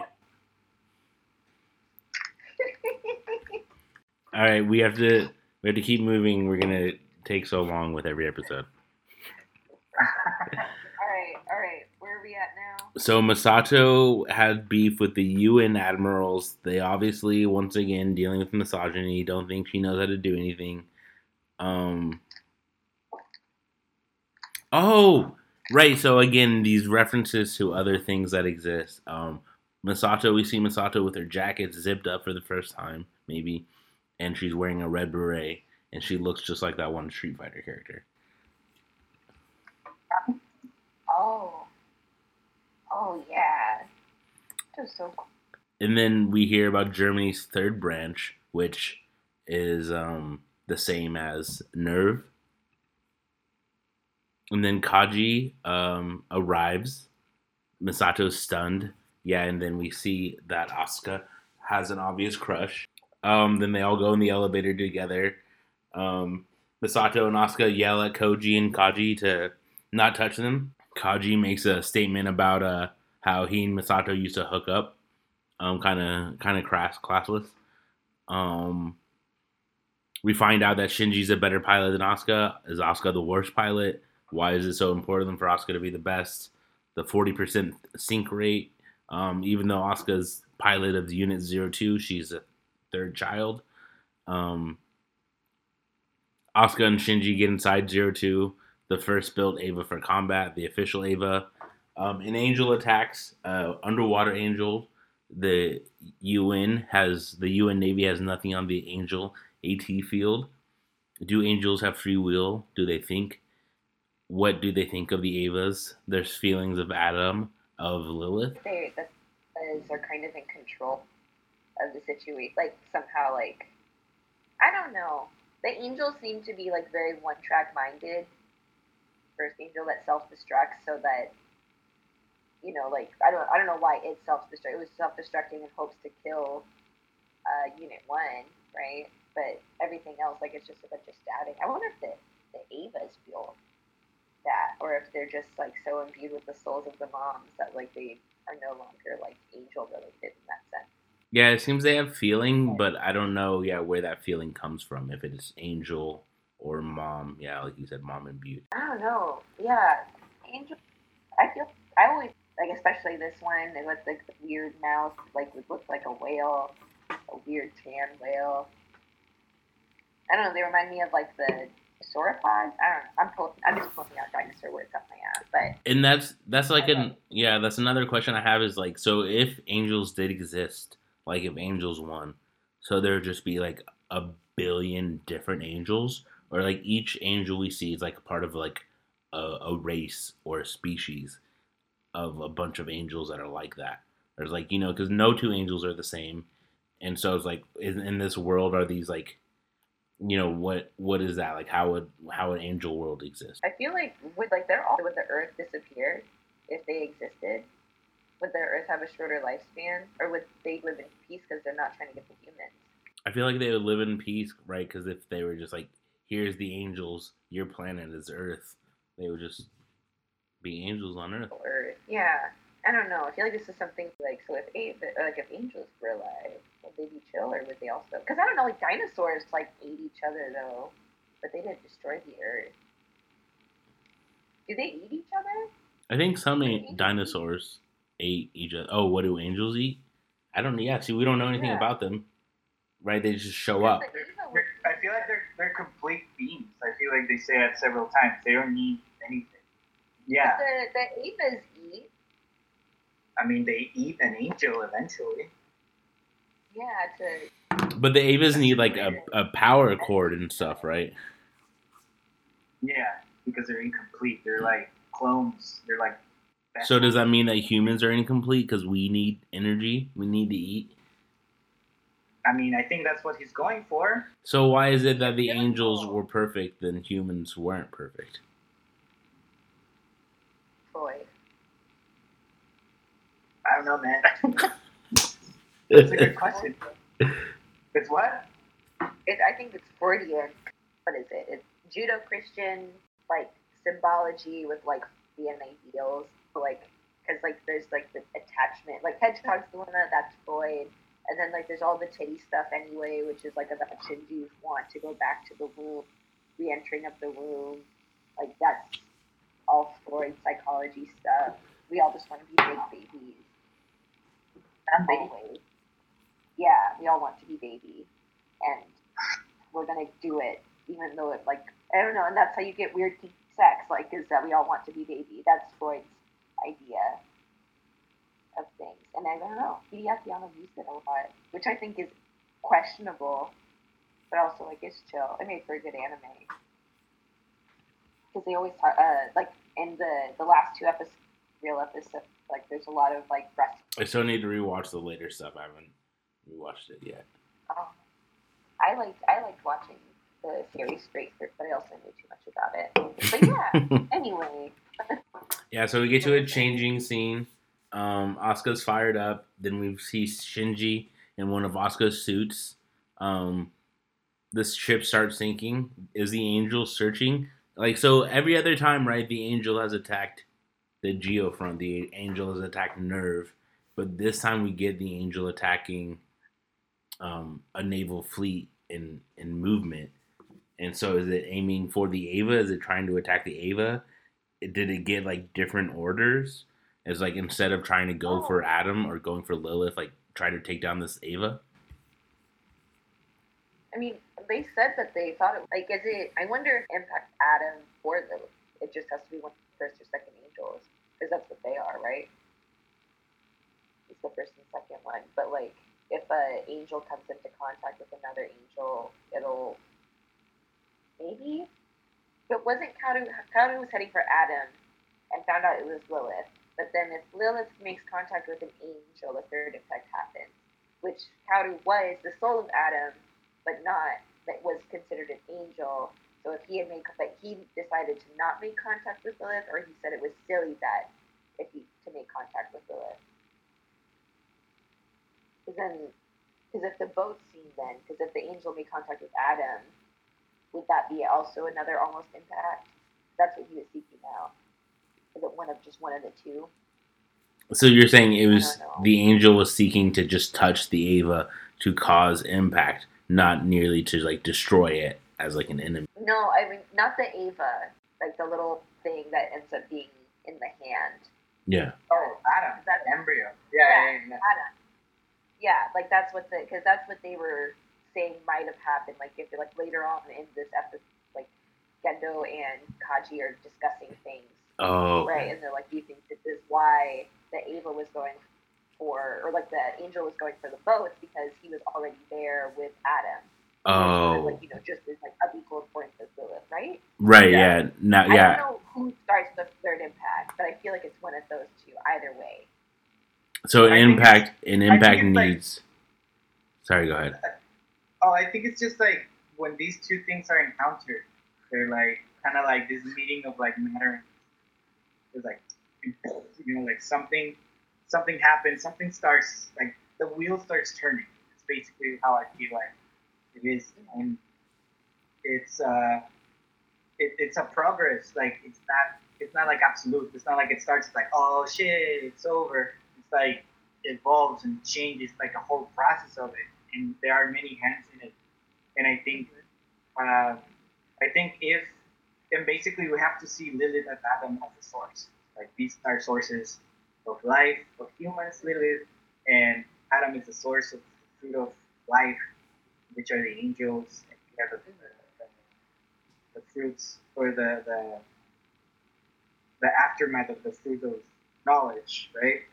And it's I think they said it once that the fruit of knowledge bears uh, life that is big and and very singular, and the fruit of knowledge creates this uh, multiplying form of life. Like this, like this simple vessel is replicated over and over and over and over and over again, right? Okay, so sorry, I just understand. So you're saying like that explains the angels being from Yes, that I one like, tree, I don't remember and then I that explains read the humans being from the other Yeah. tree. And then you're also Yes. saying that the only time shit happens is if anything comes into contact with Adam or within into Lilith. It doesn't have to be an angel, it could just be anything comes into contact with either of those beings. Shit will happen. Is what you're Yeah, saying. Okay. kinda. Yeah. I think it's like it's like going back to the source. I think like something happens. I don't know specifically what it does, but like yeah, So if we touched Lilith, would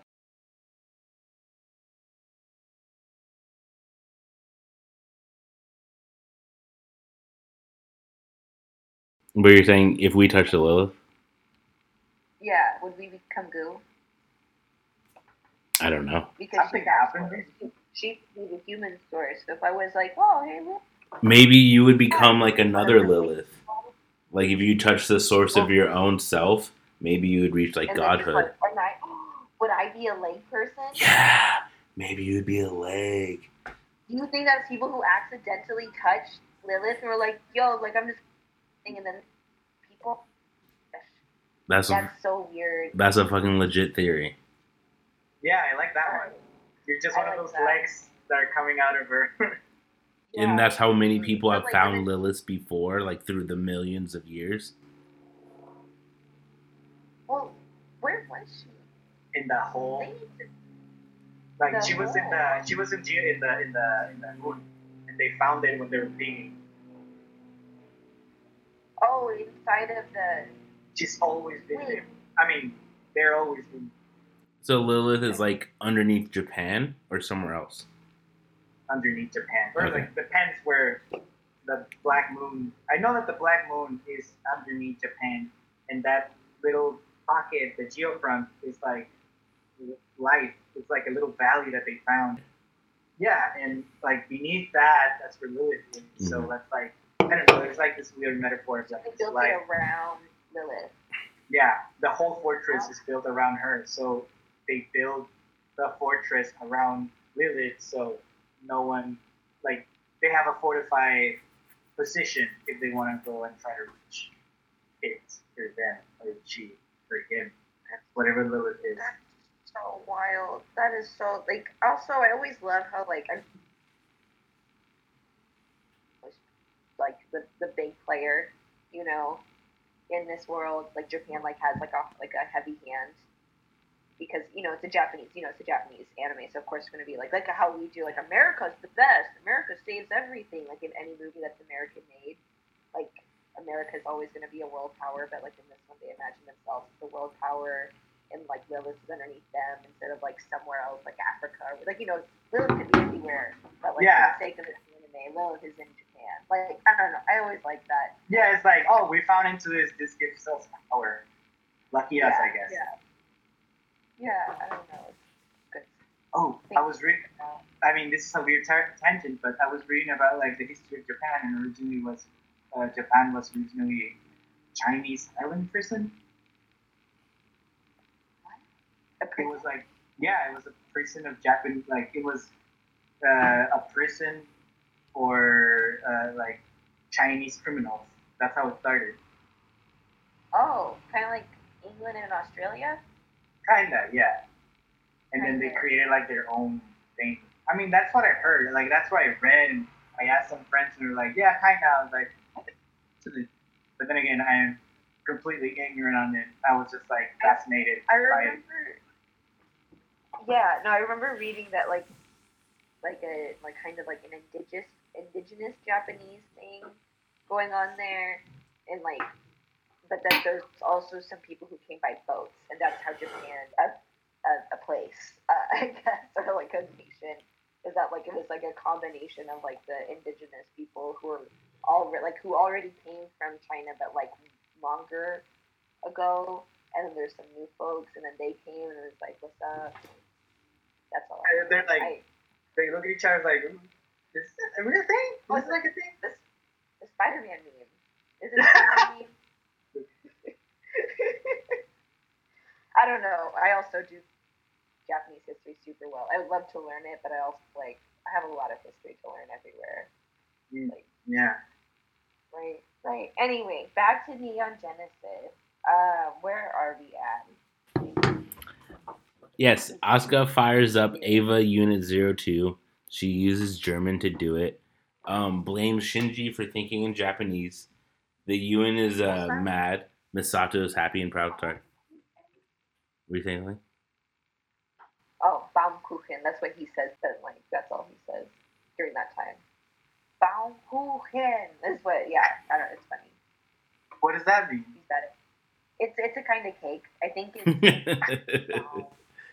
it's it's just like yeah, kuchen is like a is a flat cake because there's like a bigger cake that is a different word and they use a prettier word for it and that's like a multi-layered cake. But like if you think of like the weird like not weird but like the the dense casserole cakes that are made with fruit, like Baumkuchen, I think it's like a fruit cake, or maybe it's a tree something. Baum. Yeah, I'm gonna Google it. Google it. Yeah, it's cake. What kind of cake is it? In the Sp- in the, in the Spanish German dub, cake. in the in the Latin American dub, the kid says Shinji says like Mozart. He's like think in German, and he's like Mozart. oh, that's uh, it's kind of funny. then yeah, they they get the Eva going, jumping ship to ship, wrecking shit. You know, it seems like.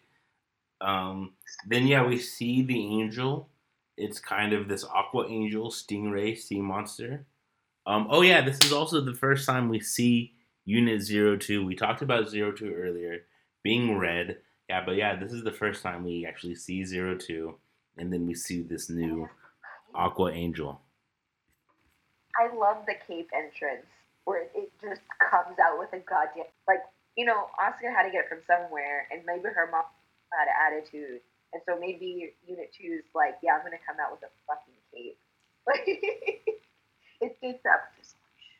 Yeah, it's like it's kind of ridiculous. I saw it I was like I this is very it. it's very cartoony, but I was like yeah sure she was the robot was covered yeah okay fabric now it's like now it's like this cape hood thing. I was like I was like why it's like So would you extra. like as the robot would you feel like the fabric on you? I was like do you have any idea where it is?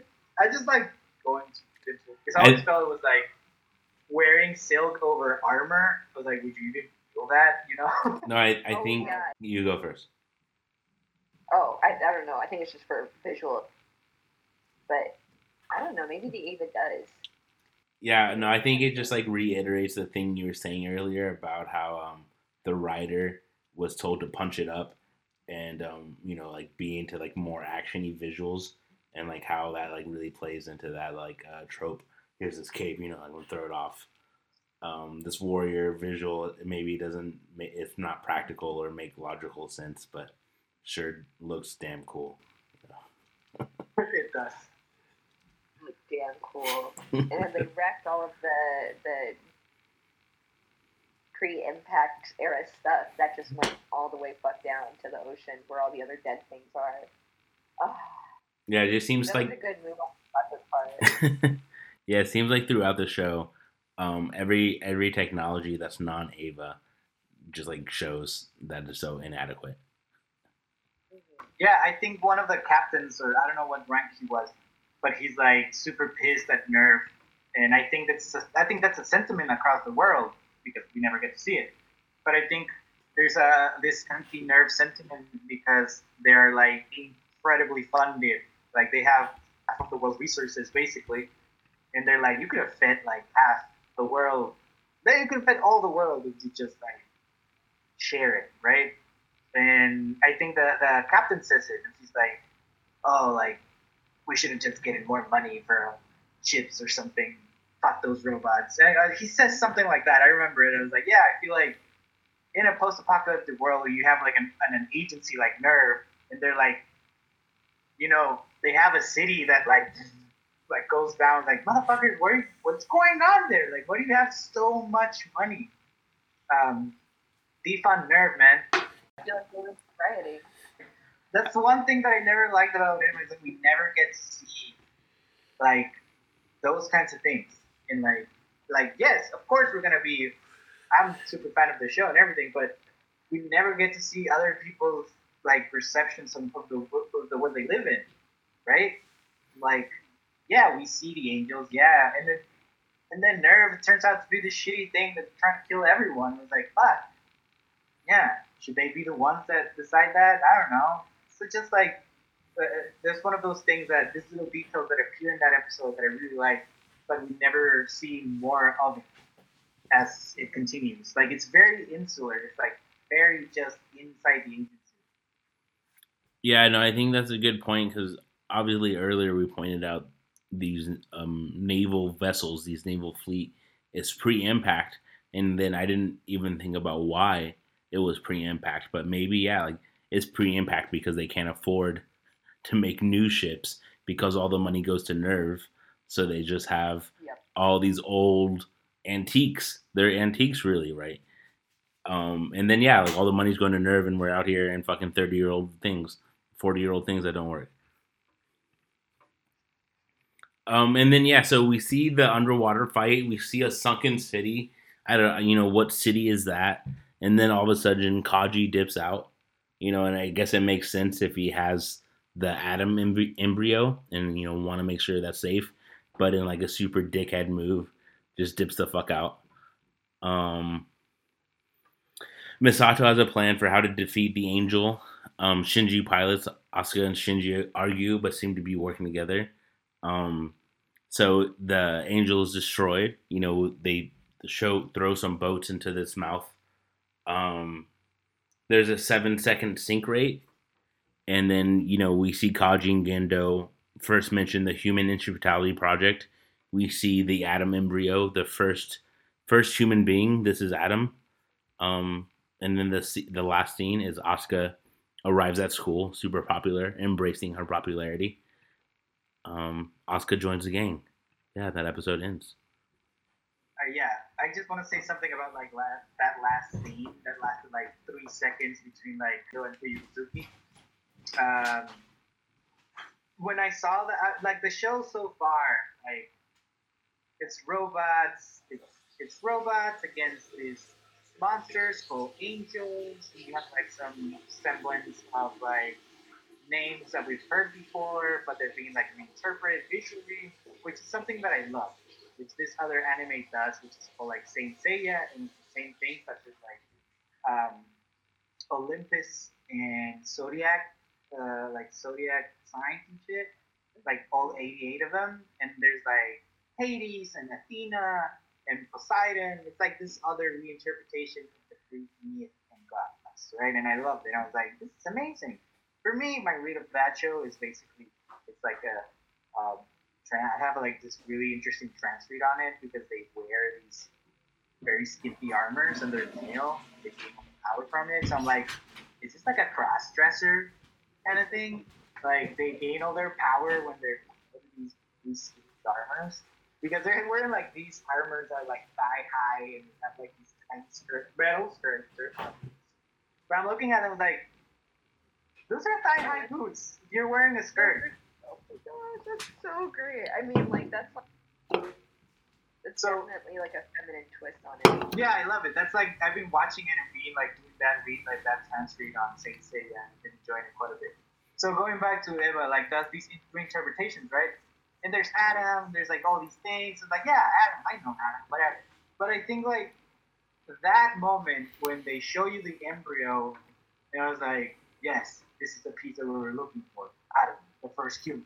I was just like, what? That was a moment when I realized this merge of like science and science and like Judeo-Christian symbology and like robots and anime. That's where all like that scene for me is like it's like that's when the whole show changed for me. I was like, oh fuck, wait, it's an embryo.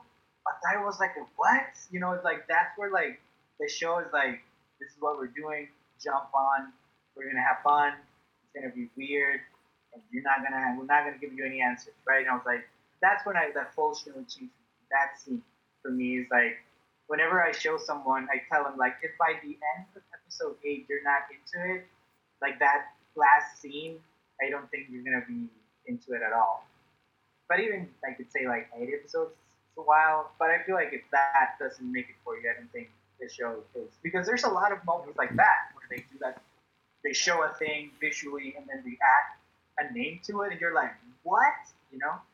And I think that's like a lot of the show's power is where they say a name of a thing that you have so imprinted in your head, like Adam and Eve, or these people, like with and the snake and the fruit and God. But then like they're like these robots, and you're like, what? It's like that's where I think like the magic of the show happens is in those moments, kind of like Saint Seiya for me when I was a kid. Um, and I love those reinterpretations of like things that are very ingrained in our like visual memory or culture, or something that we think of uh, Parthian gods and we think of like, oh, Greece and pillars, white buildings, you know, like that kind of shit. Mhm. And I think this one, that's when I'm like, whoa, just like I think visually it's amazing and serves to help the read of whatever comes next. I like it. I like their use of weird imagery, and I like that it's an embryo, big ass embryo, but an embryo. It's big. Well, it's like the in like I mean I guess like the, we'll get to the magma diver. Was there an Eva in the the ninth episode? I don't remember Angel. The ninth episode is the um one where the angels split and there's two Evas fighting the two angels. Oh, that's right, and they have to be like they have to wear masks. Which I guess like as I read, I was like, okay, I guess I understand how like they could be friends, Asuka and Shinji, because they had to do every like they somehow were already in sync with each other prior to having to sync with each other. But they also were making fun of them being children. I like that, where it's just like y'all are, because they were petty fighting like in public. Like it's like if like you know like how like here that like on we're on TV now in Portland and like you kind of see some of this stuff and it's like god damn it like y'all like people are watching us and like just something like yeah ooh you know or whatever some really Portland stuff that you're a little ashamed of same with them Yes. 14 and saving the world and then flirting with each other by fighting Yeah, so we moved to we moved to episode nine, mind matching moment. Asuka and Shinji face another angel, but it gets the upper hand. Now they have six days to learn synchronized moves to destroy it completely. Then we open the episode opens with Asuka at school. Everyone loves everyone loves Asuka. Um, we mentioned the two pervy boys selling photos, doing a lot of spying, expletive shots. Um, yeah, they sell the photos. Um, we see Shinji and Asuka interact. Asuka meets Rei. So, oh, this is you know the first child, right? Um, declares that they should be friends. Rei is indifferent. Then, yeah, I wonder, do they even really have a relationship? Does Asuka and uh, Rei ever really have a relationship throughout the show? Um. Oh yeah, and then there is there something going on. We see Kaji and uh Ikari going together. Uh, is there is there something going on between them? Um, Misato sees them. Um, there's conflict between Misato and Kaji, and then we have an angel attack. Unit 01 and 02. Um, we have uh, we wonder about Asuka's vibes of confident, the pilot central to the character, but also maybe insecure. Ego makes her overconfidence to the point of risking mistakes, right? Because the three, uh, um, wait, never mind. Um, falsely kills, falsely kills the angels. Then, um, yeah, this so this angel is like a humanoid. It kind of has like that weird mask face, and then um, the angel split in half, and then it's the seventh angel. And then I did a screenshot and saw that the two names were like Koj and Osu for the names. Um, switches to yeah two angels, and then it defeats. And the next thing we see is the two Eva units being defeated. Um, their like feet are sticking up and they're like buried in the ground. Um, and then we see yeah Gendo's number two. And then yeah, this is where we hear of the plan to uh, synchronize um, Asuka and Shinji. But then Rei steps in and makes more jealous. I, I think for Rei's attention, whether it be negative or attention, means that they never have like a good relationship. Like Rei was always in opposition to Asuka. Always. It was bad. I always thought like I don't think Rei has like, oh, I'm gonna be in a position. She's like, yes, I'm ordered to, and she just takes it personally. I think Asuka just takes it personally. Yeah, But- yeah, like Yeah, Yeah, I think that's like Asuka's insecurity that the need to be the best, the best Eva pilot, the one that is always chosen. You know, the I think it's so much of it seems like so much of her identity is based around Eva pilot. Where I'm sure like maybe that's true for Rei as well, but like she doesn't seem to have any ego. There is like I I like this episode for all the wrong, wrong reasons. What's why one of my favorite ones is it's another animation studio, the one that did this one. It's neither um, Gainax or the same team or the one that did that shitty episode that looks like crap. It looks for me it has the best drawings. Uh, it's the animations are really smooth. The colors are like a bit different. Like the palette colors are a bit more vibrant. There's something about that episode that just looks way better than all the other ones. Like if you see it again, you'll see what I mean. Because uh, I like the original one, like the first six episodes, they look really good. But this one, I don't know who did it, but it just looks amazing. This one is one of the best looking episodes of the whole series. But it's like in this filler-ish episode because I don't remember if there's anything that's like.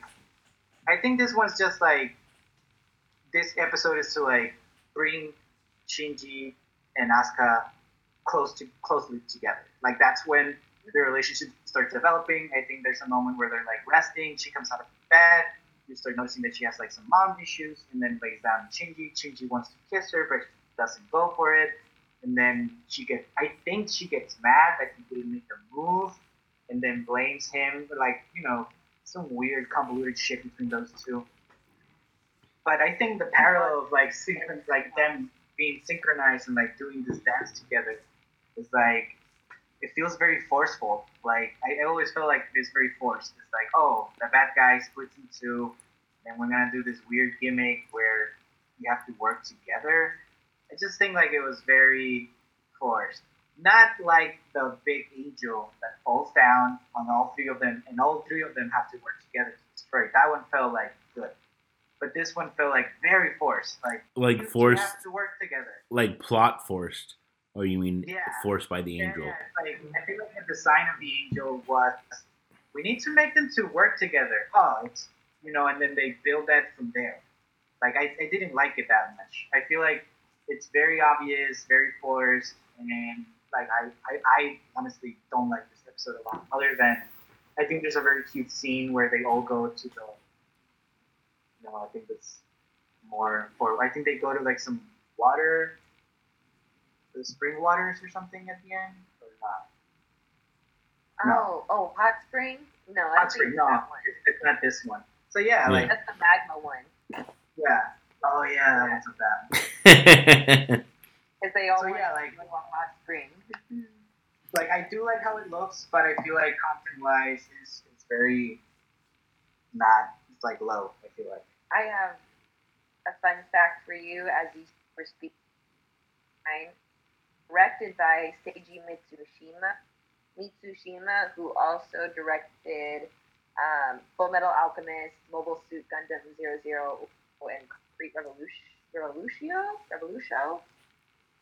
Yeah, so like that might be why, because you like you like Mobile Suit Gundam, right? I like the one that you said actually. Zero zero Yeah. eight zero. That one's It's good and short. No, this one no, just zero zero, just Oh, Mobile Suit Gundam zero zero. How I many? thought it was. Same same person, so that might even like it. I think the anime Island just much as I agree with you, it does seem like a forced like next the next one they have to split and work together as two. Whereas like the teamwork between Rei and Shinji was not. It was like a, oh shit, what do we do? We have to use both.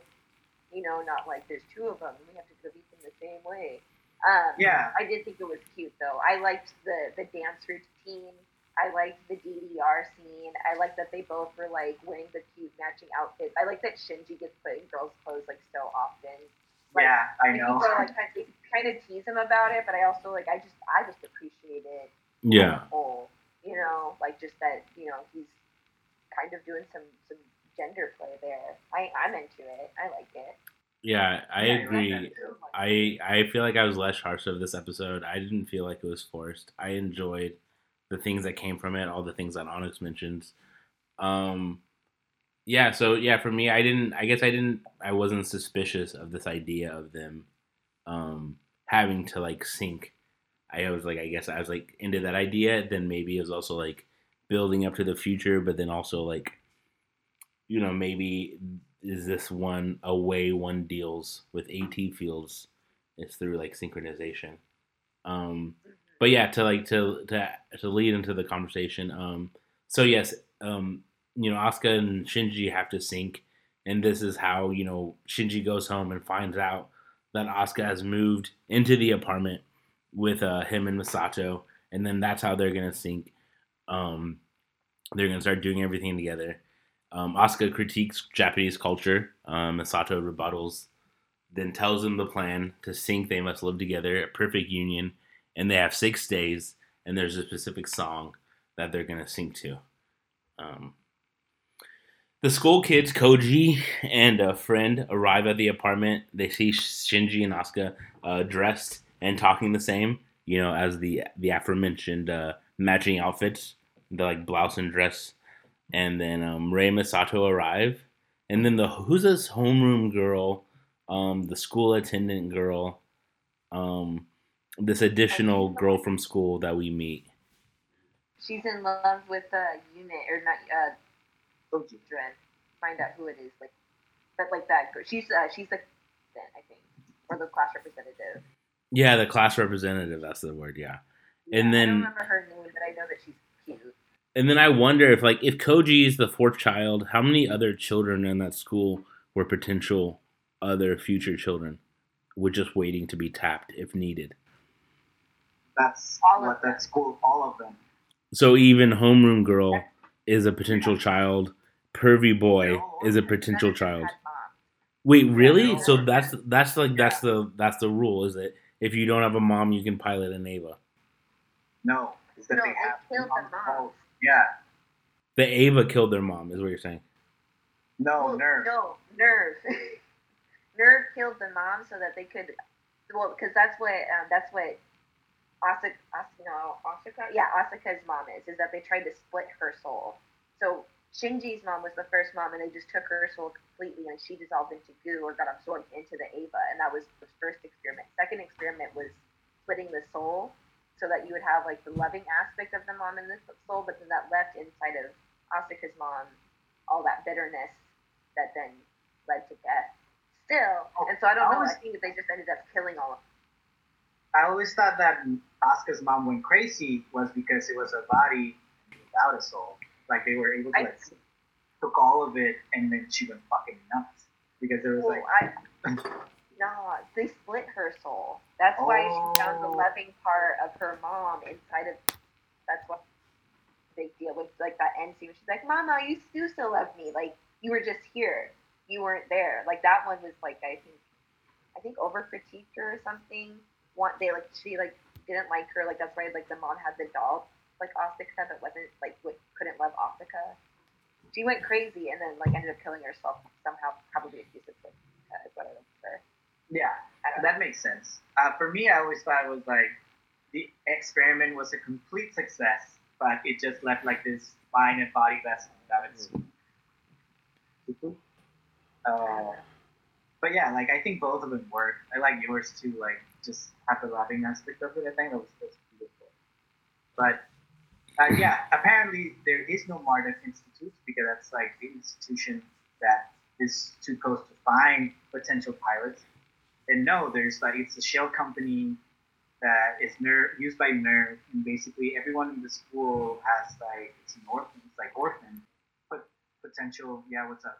Can we talk about this? Can we dig into this a little bit? Marduk Institute. So, what is like? Where does that word come from? That name isn't that like a Sumerian deity? Isn't that the deity they sacrifice children to in the Bohemian Grove?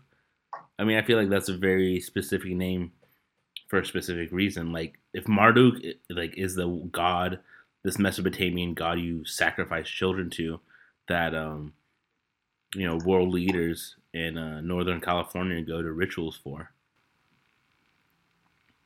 What? I'm talking about Bohemian Grove. I'm talking about Marduk. Yeah, yeah, yeah. No, but you said about like people attending. Yeah, like you know this idea of the there's this like uh party conference session that it happens in like the redwoods of Northern California. Um, and they it's like run by world leaders like former presidents, CEOs, um, that kind of shit. And they uh, they have this like statue to a god Marduk, and then they sacrifice like an effigy of a child or maybe an actual child to the god Marduk, who's like um comes from like Sumeria or like Mesopotamia. Well, it seems like you know more about it. I don't want to know. I never knew about this No. I was just wondering like what you guys when you if you had either of you had thought like what is this Marduk Institute? I I think that the Marduk Institute like is because like those three all have weird things, but like also I typed in Marduk and then I found it was the Babylonian god, and then did Marduk space C, and then immediately child sacrifice came up. So, um, we'll see. Or or is it Moloch? Moloch is the biblical name of a Canaanite god associated with child sacrifice through fire or something else or war. Moloch. That could also work. Both work pretty well, but this one's like a Canaanite. What the hell is Canaanite? Anyway, From like the land of like Canaan, right, where um um that's where- Abraham and stuff lived. Where is he? He's a brother, right? That killed somebody, or is that Cain killed Abel. Cain and Abel? Cain and Abel. All these biblical things like freak me out sometimes. It just gets so like hard for modern interpretation. I mean, I wouldn't be surprised if there were sacrifices going on in the redwoods with ex presidents. Yeah, it's like Bohemian Grove. That's like conspiracy Bohemian Grove, Illuminati, um, Hindenburg group shit. Wait, what's the name of the god, Max? Marduk, the one you're talking about, the Marduk No, the no, the one that you're talking about that that sacrifices kids. Yeah, it's like Marduk was a late generation god from ancient Mesopotamia, patron deity of the city of Babylon. Yeah, Oh shit. Yeah. Okay. Um. Yeah. I never. I never thought about like switching that one because it never. s- I never heard about it before. I want to share this picture. How do I share this? Stream your screen. Oh, right now? I was just doing it in the group chat. I don't know how to stream. Oh yeah. Group chat. this. Moloch. See, but it's just the way that this one looks. Looks really weird. Like that thing looks wild as heck. yeah. Oh shit!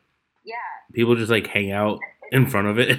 I think it, it said that it was like a re- re- Cabiria, uh, 1915 uh, National Museum of Cinema.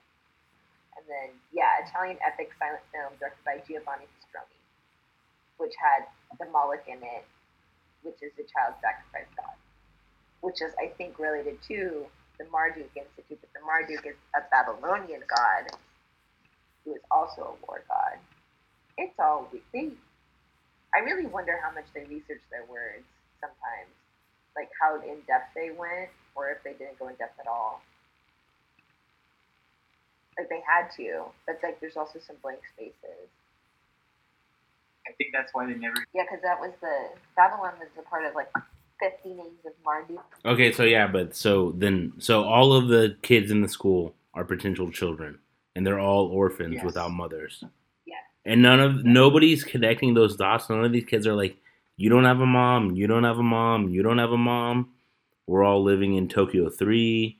Like, what the fuck's going on here? None of those kids were thinking about that. They're just too busy like buying pictures from that pervy kid.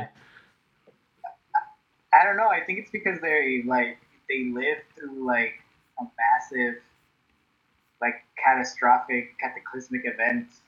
Maybe like it's common to like, and I don't think everyone in the school. I think everyone in Shinji's Mm. is like potential candidate because they're all the same age. They didn't live through it though. They were used after. They only. And so they just have a different perspective, I think, than the adults do.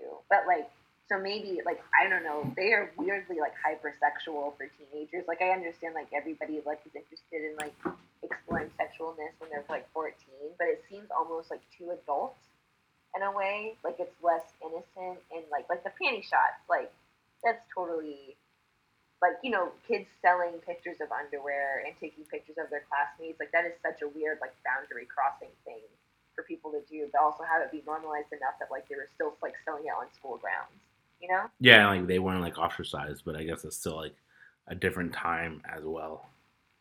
yeah yeah it's just it's all weird Because when did the show come out? Ninety five. Yeah, 96, 35. Yeah. Yeah. it's almost the same age as me Damn. You were born if Eva was an impact. You were born after that impact, right? yes i would have been post impact Yeah. Ruben and I are pre-impact. Yeah. I could've- oh I- that would have been not so Pilot and Eva. cool. Yeah, then you yeah, get on that it, it's like, this is depressing. yeah. So so so we go. Yeah. So we're still in the episode. We go to the the apartment. Everybody's hanging out. Even Rei's there, trying to have a good time. Um, and then we see a little bit of Shinji and Rei syncing better than with Asuka. Um, relationship triangle thoughts. Asuka gets upset by this, leaves. She's sad. Um, only after prodding Inji, um, Shinji, does she, uh, he follow her. Um, Asuka's all fired up.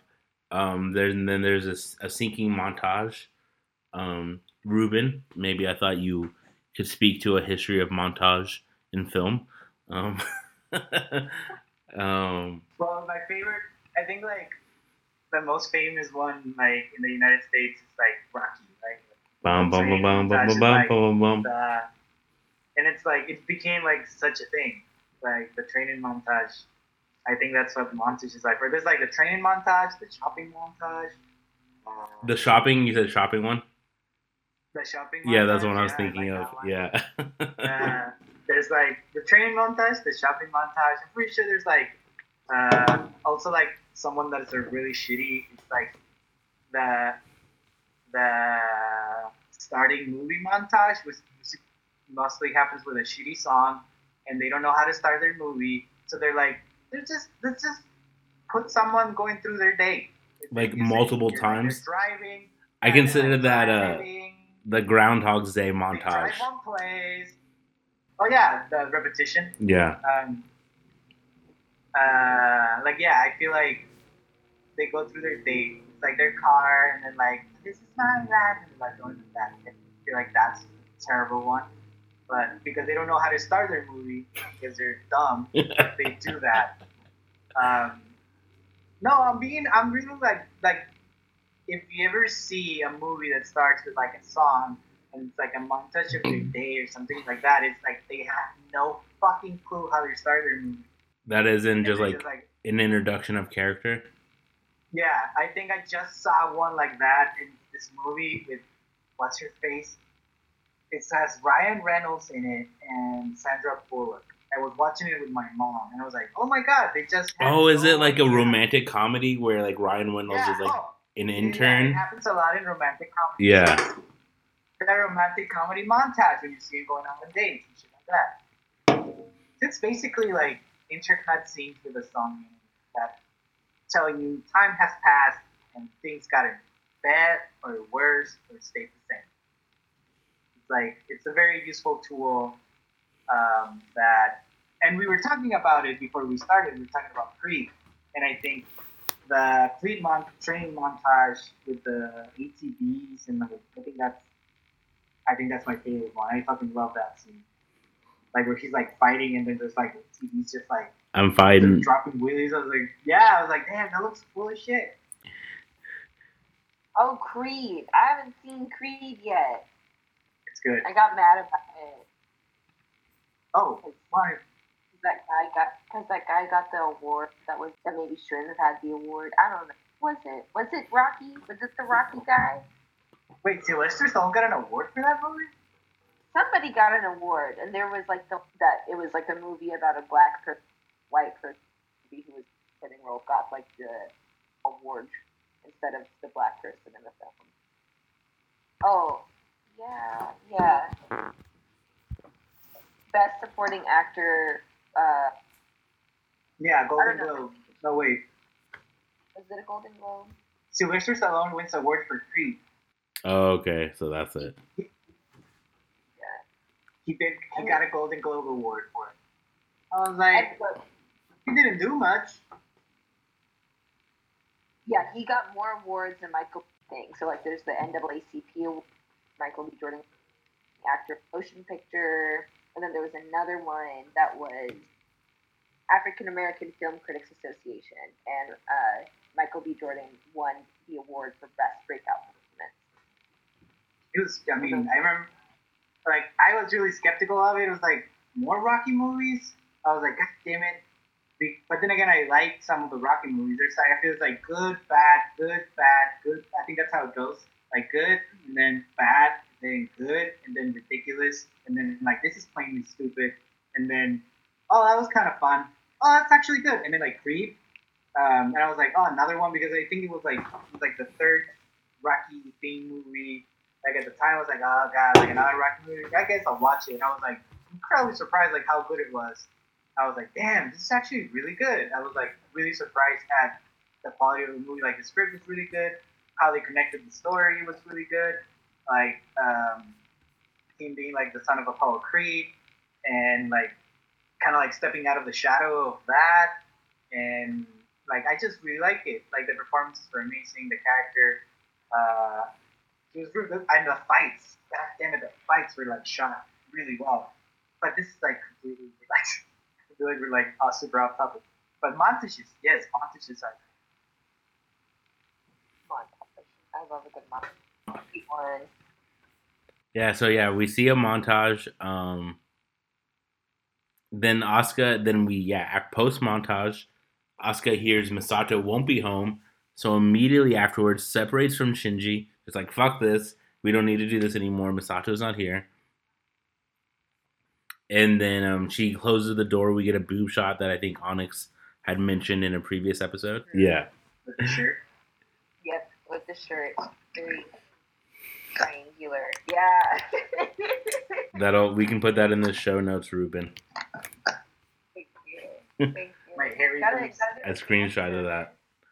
Um, yeah, I think Ruben, that's a good point. People may want fan service from you at some point. Yep. Yeah. I'm gonna flirt. Flirt with the people for the Patreon, right? Yeah, make them holler for a dollar. I'm, I'm down. Let's do a shoot and just get hide it behind the paywall. Oh and my only god. and only fans account. There you no, go. we gotta do cosplay. We gotta cosplay. I'm Misato. yeah. I love it. First angel. and then I could be the first angel, that pink angel, or like the. I can do that. Oh yeah, we're gonna cosplay. Anyway, all right. So let's get back to the. yeah, so so we mentioned this this scene a little bit earlier, but Asuka passes out um, with Shinji late at night. There's an almost kiss, right? There's there's this real real tense moment, um, and then Asuka's asleep crying for her mother, and then that's when Shinji Shinji realizes it, and then moves to the floor instead of like being worse and like making out with like a sleeping crying person. Uh, then we see Misato and Kaji are back at it. Um, thoughts on Kaji on their relationship, past, future, present. Um, and then it seems like when Misato isn't drinking, That's when there's a problem. Um, discusses with Akagi. Um, and then it's been eight years since Kaji and Misato dated. And then, oh yes, then in the six days, the two angels have um, reassembled and are ready to fight. So we have the two pilots ready, and the Eva's launch and it's perfection. They're synchronized. They whoop ass. There's no questions. There's no issues here. They kick butt, and then the moment, the moment is over. Um, Asuka and Shinji begin arguing again, and that's the that's the episode. Because they still couldn't perfect the landing. Yeah. It's hilarious. I like that they have phones on the outside Yeah. there. Like it's Oh, so there it is? old. Yeah, like it's just like I mean. Also, though, I wish I could walk up to like whoop, pop out a phone for me to like make a direct call to any other Eva. but also, like where like I guess their Evas are with the the inner like the inside the tube, right? That's how they would typically communicate. But then because it, they're all turned off, they have these cell towers. Is that the first cell phone? Were Eva's the first cell phone? Whoa, maybe those things in here in the shoulders, they have like a Right. I mean, they're pretty big, right? I mean, you could get service anywhere. That'd be chill. Anyway, that is let's like. I really want to talk about the mag. Was so bad, but like also like just kind of weird. Yeah, like the there's like they're all like big and inflated. I guess there's an inflation scene, and that like gets to people somehow, makes them feel special, and I don't get it because she's just Yeah, yeah, we'll talk about body expansion as a, a trope, yeah. uh, a subgenre. Um, so yes, um, episode ten, the magma diver. NERV lear- NERV learns of an angel in dormant embryonic form inside of a volcano, using equipment designed for a magma. Asuka is sent to retrieve it with Unit 02. Again, yeah, we question: Is this a filler episode? Is this an episode about character development? Um, No. no. it's like- And it's like horrible. Like the designs are just terrible. Everyone looks like shit in this one. you like genuinely hate this episode, Ruben. Right? You genuinely hate this episode. I do. I, I always skip it. Whenever I'm showing it to someone, I'm like, you can skip episode 10. Like, Is this the only episode you would skip? yeah, I would skip 7 too. Like Jet, like the Jet alone. I would skip 7 and 10. 8, it's like the introduction of Asuka. Uh, the one before this one, which is actually, like I said, really well animated, so I like watching it. 10 is just like, I think it offers nothing. Looks like crap. There's no, there's like, it's it's very stupid, and I think like it completely removes the threats of the angels. Like, what are you talking about? What are you needs in VR form? And I feel like by this time, like seeing an angel in every episode, I'm like, like it. I think it also takes away from the threat of them. Like they are like genuine threats, and now it becomes like like monster thing. Uh, Mhm. and and by this episode, I'm like, it's start and then like it, it feels throughout like episode 7, 8, 9, 10, 11, and 12, all of them seem very disposable, except I think when I think it's episode 12, like the one that they have to like catch with their hands. That one feels threatening. But all the other ones just like the, spider one, they just shoot at it. This one is like, oh, two in the face, uh, explode. That was so anticlimactic. Yeah, It the, like, just the fact that they just like I mean it was great teamwork. I also that I think I two episodes the most, episode ten and episode eleven. Because the spider guy like it doesn't like there's that weird like throw up like melty stuff with the eyeball and that's scary. But like it just doesn't like I think there is some I don't know if episode eleven actually brought anything to light, did it? I think it was maybe the first time we saw all three of them together. Yeah, it's like yeah, the three like, together. Yeah. And all that But yeah, like- stuff. But that that does bring up an interesting question that I think I've been having, but I think I forget to um to mention is the eyes. I feel like eyes play a really significant role within Eva. What is the meaning of eyes? Like the the Eva eyes, the angel eyes. the amount of eyes on angels. Um, even in like a biblical understanding, like angels have a lot of eyes. As you like get higher into like the angel angel hierarchy, there's like more and more eyes and shit, right? Really? So those memes are real? What'd you say? The the angel memes, right? They always have like. Oh yeah, the memes of like yeah, like and if you look at Old Testament, they're like angels are not like humans with Humanoid. wings. They're like spinning wheels of fire with eyes What? and like crowns and shit. Whoa! I didn't know that. Yeah, like Old Testament angels are like weird I mean, Old Testament spaceships. Is, it's like it's cool. I feel like it's like harsh. yeah, wrathful. The Old Testament God is wrathful. It's like I'm angry. You know? hmm Here's a flood.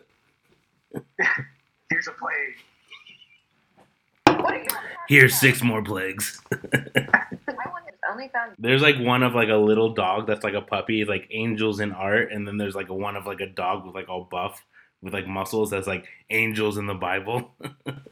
But they're like have like faces is like do not be afraid, child. You know, with, with like the weird uh, typography that's like bleeding out. It's uh, don't don't threaten my child. I don't know. It's like The I next time- the next time I that's how they see- describe it. yeah, the next time I see any angel memes, Onyx, I'll send them to you. Oh yeah, no, I'm totally like trying to find. I think I found. that makes more sense that these angels are like all weird looking. You know, I like this. I like. Yeah, that like I I think that know that. speaks to the idea of like definite uh, divinity. When you talk about these singular, complete beings, they don't need to look anything like us. They can be weird as fuck, right? Yeah. yeah. You're talking about that one, right? no, yeah, like angels are like yeah, like in the Bible and stuff. Angels are are weird as fuck. They're like the idea is right, like humans. We are three dimensional beings made of like earth, right? Made of clay, made of dirt, and that angels are like fifth dimensional beings, and they're made of fire. Oh, that sounds amazing. And then that angels like to transcend to humanhood have to like become they have to like devolve and become physical and become like three dimensional.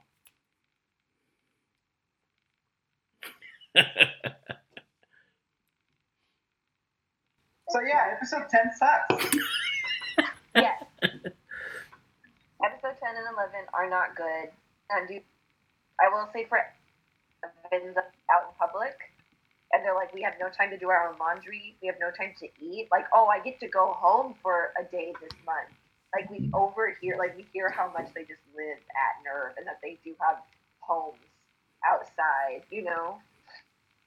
But it's just, I don't know. I think that's, like, that's the only good thing about episode 11 and that's, And that's- the, the spider one. And the only good thing about episode ten is that we see where angels kind of come from, which is that they started embryos growing from somewhere. Which actually, to like bring that back, because you had the theory, uh, Ruben, that uh, SEELE was sending the angels.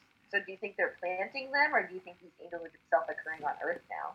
Because they do, obviously, I guess, come from fucking magma or something. I don't know. It was weird. Well, I didn't. I don't remember if I said that. Weird here. Oh, that's okay. Sorry, I, and I remember too. We'll get there. But now, I guess, how do you feel? How do you feel where angels come from? Um, I think like I saw this video once about how the fruit of life, life, um, spreads, and it's basically like it comes from like Adam, and they, he sends out like parts of himself, or like you know, it's not like the LCL Yeah. with Lilith.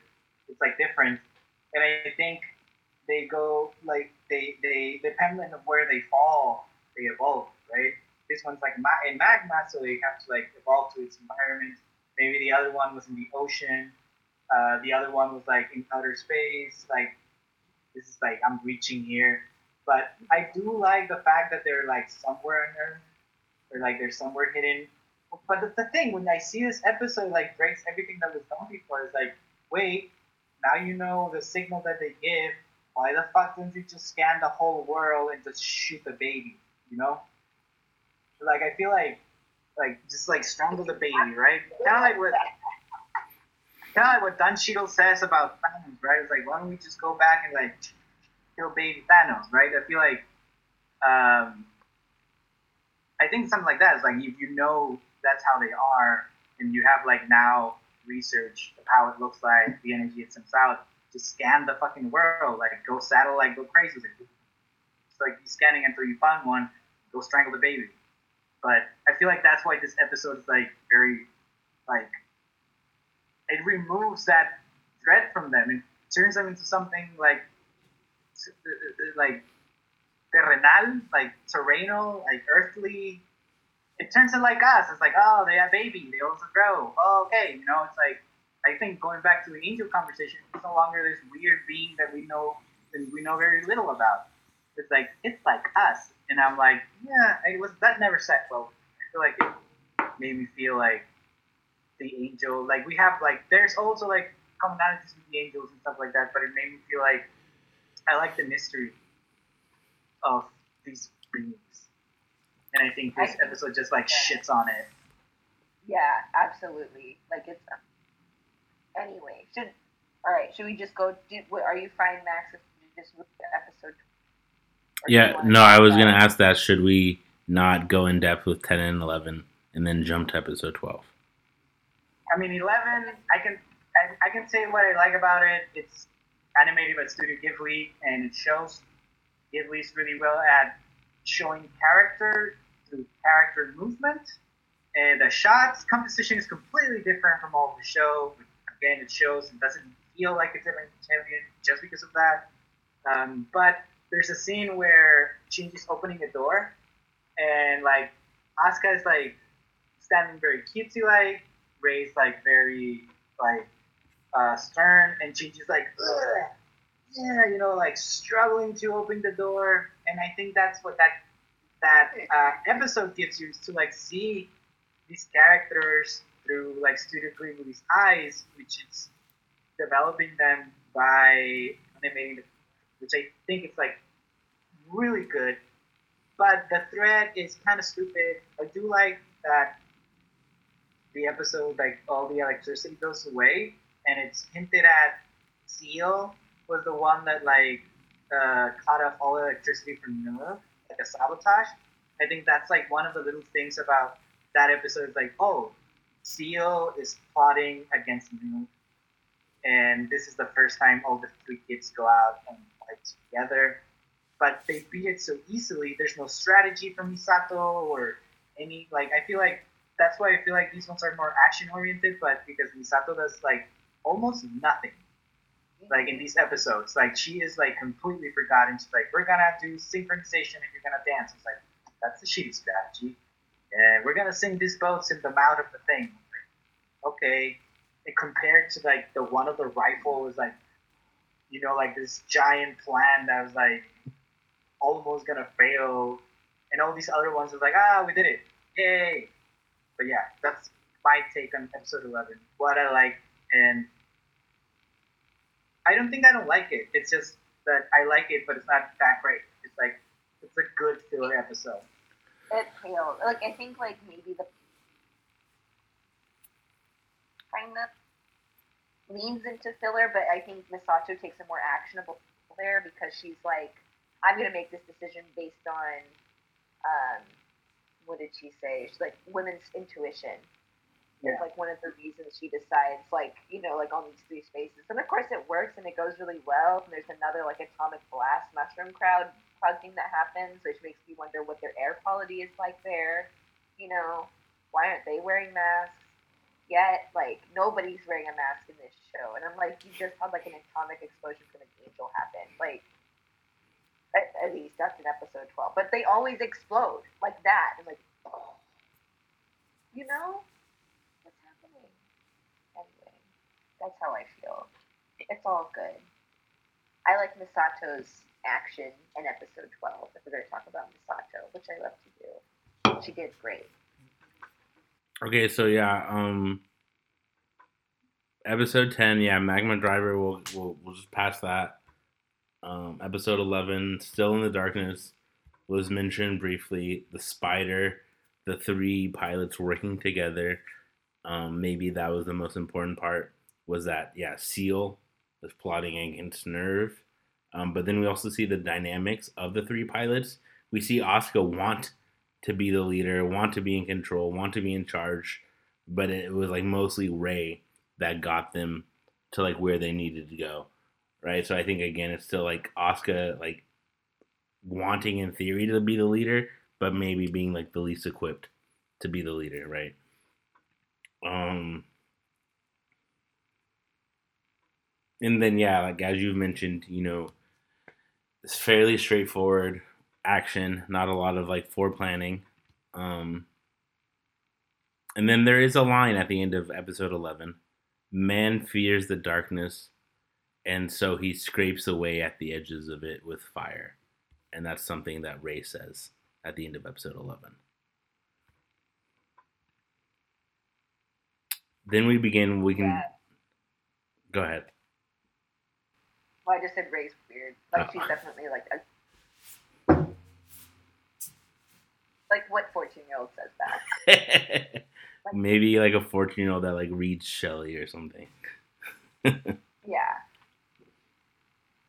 She doesn't read. Her her apartment's a mess. She's almost as messy as me. And like goodness gracious. Like she just comes out with these quotes. I don't even have quotes like that. yeah, so yeah, we get to episode 12. Um, a miracle's worth.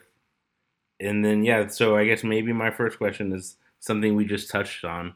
Are angels hidden, yeah, as embryos all over the world? Um, there's one in a volcano. Adams in Ar- Antarctica. This idea that um, angels are um, growing, and does this mean that they've started at second impact? Like, how long have these embryos been there? Did, was it only after the second impact, and now, like, because all these children are like coming of age, these angels are also coming of age. Like, the fact that these things are happening at the same time was like, yeah, why are all these embryos becoming adults right now? hmm Hmm. I don't know. I don't know. I want to know what. I think I think Max. The Earth. What are you gonna say? Oh, I think Max brought up such a really good point that I never thought about it. Is that I always thought like the angels were like dormant, and then when Second Impact and Adam was awakened, they started like their progression, like their life progression, and maybe they have like a gestation period that is like very long, and then like that's why like they start coming like one after the other, and that's why they knew that they were gonna come through like 15 years. Of the thought the angels are back, you know. Um, so I like what you brought. Is like, yeah, maybe these are like uh, beings that are also coming of age, and it's not like they are in an embryonic stage for like a long time, and then like they burst open, they're like ready to go, right? Um, which happened, you know. But at the same time, like I- I think I brought it up, but like if we knew this is how they come, we should just wait. Like we should use all our resources to find where these babies are, and just like Well, that goes thrown into mime and then Yeah, well, that brings me to the the other point I was going to bring up is that if yeah, if we do know that, then that only makes me assume the other point you brought up, which SEELE is behind it all and potentially even sending the angels. That's like we know this shit. Why aren't we doing it unless somebody's actively not wanting us to do it, right? That is true. Also, I think this is the episode where we see the first adult backstory, and I think this is when the show starts changing. yeah. so So completely. I yeah. think- Yeah, we get the yeah, we get a flashback. So the episode starts 15 years ago with a flashback to year 2000. Um, it's Misato's like memory, the destruction. Um, we see someone in a plug. We see angel wings, right? The second impact, this massive explosion, and these angel wings coming out. Um, so in the second second impact, did instrumentality happen? Um, did a new version of the world start? like when we think about like I don't re- I haven't watched the rebuild yet, but like at the end of the end of Evangelion, you know, everybody was sucked up and died, but Shinji decided for everybody to come back alive, right? So it was like a reset, even though things went back to normal. But I wonder if the second impact was that like everybody was sucked up, and then there was like a reset, and the world was like slightly different beyond like the natural disasters and stuff. Yeah, we see the young Misato, a lone survivor. Nah. Because she has memory. I don't know. I like that. I mean, anything goes with I the like- show, but I like what Max brought out for sure. So I don't. I mean, like, it's cool. So then, where does the? Oh, it's so cyclical because she has the cross too. When Shinji resets, all he has is Asuka. Well, he, he's that's the only thing that's different. That he has Asuka and like um, Misato was alone, and then but like he also has her cross and he puts it up for her, whereas she has the cross from her dad. I don't know. She can still see the wings too. I like that scene. You just hear that like that weird angel screech sound, and then like the wings just going straight up. It could have. Yeah. It's like Where did everybody else come from? um, I think this is one of those instances that it was like a near impact where they were in control of it, so they can reduce Adam into an embryo and delay uh, the third impact, right? But yeah, like I, I don't know if it was like instrumentality. Like I said, I think instrumentality is human intervention, like to be like in control of the like the like the rejoining of all of humanity. Like they be in like control, and that's like I think NERV or not NERV, Gendo ones SEELE ones, and they want to be like in the middle of it. Because I know, I know that SEELE wants to create like a full being, like a god. I know that Gendo wants to use instrumentality for another reason, which is to like bring back his wife or like see her again. I don't think he wants to be like a god. And then Shinji brings it back to like stops it midway and like pedals back. And there's an aftermath of that, but there's no possibility of being one again.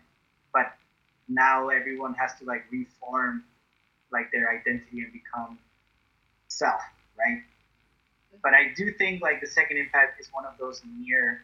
No, no, that was actually an impact. It was, it was like a second impact, and you know I think that's what like awakened all the fruit of life that are the angels. Oh, the embryos. Yeah, Triggered something. Like it was. Like I feel like maybe. But then the third impact is the one that repeats at a constant rate. You know, if there is a reset. That makes sense. Like the, the third impact triggers the reset, whereas the second impact triggers the third impact. Like every time is always the third impact Yeah. that sets a reset. Yeah, yeah. Like you have to like, like get to third impact reset, you know, and then just keep going through it all over again. That'd be a terrible time loop. Maybe all time loops are terrible. Maybe, honestly, that makes. yeah. Look at Bill Murray. yeah. So we arrive at present time with Shinji and friend at the apartment. Asuka asks, uh, thinks everyone is there for her. Um, we find out Misato is now a major, having been promoted from captain. Um, and then we go to NERV, and they're doing Eva tests. Shinji is the best pilot, but wants it the least. Asuka is, of course, upset with Shinji's praise and skill. Misato and Shinji have a car ride home, talking about Asuka. Um, there's a second apartment party with the school kids and the class representative, Misato, Shinji, and Asuka. Um, Rei and Kaji are a no-show. Misato and uh, uh, Shinji discuss her working for NERV. Kaji and uh, Kari show up. Um, it seems like Gendo is in the South Pole, and then there's also uh, red water in the South Pole, which we don't see until after the third impact. So, what does that mean that there's already red water in Antarctica? Um, and then Oh yeah. That is questionable. Like I don't know. Cause see, I- I think because that the red right. water, the red water is what makes me think maybe an impact, like a thing did happen. If like the water turns red after the third impact, maybe there was like some reset after the second impact. I mean, everyone who was there, the tube, which was the tube a plug? I thought it was like a safety tube. But was it like a, a proto, like a an early version of a plug? I, I I guess I had thought it was a plug, but I mean I could be wrong. I mean I, Yeah. it could have been not a plug. I don't know. It looks like one. Honestly, I always thought it was a plug. I, I mean, I didn't like. That's like, cause like you could see his bones like popping out. Yeah. Oh, anyway, um, I don't know, cause I mean, I guess it could have been like a baby re. If every, if like if anyone, angel, which like would have been like a broad sense, because angels are pretty damn big, and and Adam was pretty big because his wings went outside of the Earth's atmosphere, so maybe they all turned to goo. Like there are penguins there. Like Pen Pen is the last of its kind in a way with your little backpack. so you think like an impact is Oh my maybe God, I localized? remember when Max said that he has like a little piece piece of Antarctica in his backpack. I think maybe Onyx was on the one that said uh, Oh, No, no, that was you. Did I say that? yeah. Sounds like something sweet you would say. yeah. Um. So yeah, then we get to uh, so maybe the spear he's there in Antarctica to pick up the spear of Longinus. Um, and then the next scene is there's another angel attack. This multi-eyed angel. Um, Misato's in charge with Gendo gone. Um, she calls for ec- ev- evacuation. The buildings, as usual, submerge beneath the geofront. Um, then the question is raised: Does Misato want revenge? You know, for the death of her father against angels. Um, she comes up with a plan to defeat the angel using all three units. Um, none of the children have wills, and um, they're all stoked on this idea of a steak dinner. It's again this um, depression era vibe. These uh, impact kids that um, think any simple thing is a big deal because they had to live after the impact, where this first generation that didn't have to know about the impact thinks that's really um, curmudgeony or um, thrifty. And then, yeah, Rei's not into meat. They all doubt Misato's decision. Then there's a flashback. Misato tells her, uh, tells of her father, um, says he's a lot like Gendo. The maybe a reason for Misato and Shinji's bond connection, and why she wants to destroy the angels, re- revenge against her father. Um, and then loves seeing all three of the Evas functioning together. Their plan works, so we see all three of the Evas, Evas function. Um, Rei, Asa, Asuka, um, Shinji all work together and destroy the angel, and then um, all the kids get ramen in Misato, and that's the episode. And Shinji realizes that he's in the. That's the last scene during ramen. He's like, I think I want my dad to love me, and they're like, Bro, you're like pushing too much. It's good. Not for real. Like they really are like, no, I don't like you. You know, like they just. She has mommy issues, you know, and then Rei just doesn't know who she is, and then Misato has daddy issues too. But like, so Misato's the only one that kind of gets them. But like, also you don't share that over ramen, you know. yeah, I mean, it's angels are attacking. You're an Eva pilot. The world's ending. You know what is what is protocol anymore? um, but yeah. So I, I, go ahead, Ruben. oh, thank you. I like these. I feel like a kid. Hi. um, man, I have this thing here that I haven't been able to like. It's been there for like a month. It hasn't gone anywhere. Um, that thing. I don't know what it is. It's just like there, and just little water comes out of it. But um, I like this episode a lot. I think it's it's like that tone shift that I really like, and then it goes like full um, tone shift after 14, because episode 13 it's kind of like a recap of everything and then like a little bit of episode after.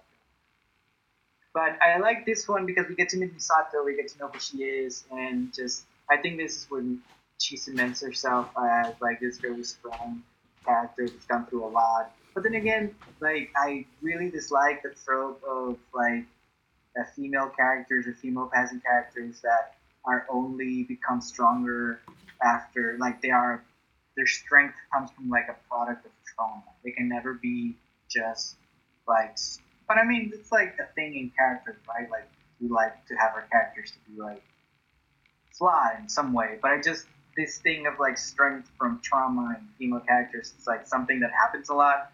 Um, and it's basically like I'm just tired of it. But I, I like this one. I feel like I'm not saying it's not that thing that I'm saying. What I'm trying to say is that yes, it's doing exactly that same thing, but that doesn't take away from the fact that I like this character and I like Misato a lot. Uh, it's more like a dig on the creative, um, and just like this constant trope: female characters finding power after a strong traumatic event. Um, but I, I still like this episode. I feel like we go back to the original animators and everything, and everything looks amazing. The animation is great. This angel is kind of amazing. Like again, I feel like it's it's imaginative again. Like the imagination of this angel is like this shit is just made of explosion material. It's gonna fall, and you're gonna have to catch it. And you're like, wait, what? Uh, it's it doesn't make any sense, but it's a threat. It feels dreadful. It's like that shit falls on us, it's like we all die. It's like, oh, see, like now the the, the stakes are high. You, I, I get scared of it, and they're like, one of those things falls, and it's like, oh, we're gonna have to redraw the map again. So it's like, and then when it falls, you see like the areas are like this size, and that shit is huge. Yeah. I don't know. I feel like the threat of the angels are, is back again, and it's like, and now we know why Misato does it or why she's part of Moon. And also, I think like it also tells us why she's not in the game. I feel like they she's seen like as a pawn because of the trauma that she's gone through. It's like, oh, maybe we can use her in this way or another without knowing the truth behind the intentions of the agency. She's just like she's not in the game, but she's part of it. And that's why I like this episode a lot. Like those reasons. It's a good episode. Yeah, thank you for um, that in-depth analysis, Ruben. Um, honestly, is there anything you would want to add to that? Add to it? No. Um, I kind of forgot that um, Misato's like loss of her dad kind of thing. Um, and like I have said it so many times before, and I'll say it again. I think like her character arc is probably my favorite, just in that like what we get to learn about her and how she kind of develops through to the end kind of thing and what her goals are. Um, and like this shows, and I guess like the trope thing too, but they all lose their parents, so kind of just like that she also didn't have a parent growing up in a weird way, or like had a, a loss of one, and her way of filling the void. But also, she was really funny in this episode because she literally said like defended what she was doing by just women's intuition, and it was her first big decision to make as like a commander, general, commander. I don't know. I don't know. No, she's a major now. Admiral. She's a major. Major. Major. All right, let's. I'm just gonna keep throwing out answers. I don't know ranks. Rank, But you know number- this show. I know. I forgot. um, yeah, so major. It's her first like that. Fall in love with her more and more. You know, just good stuff. yeah, so so we wrap up episode 12 and that is the last um episode we will be discussing um for this podcast episode.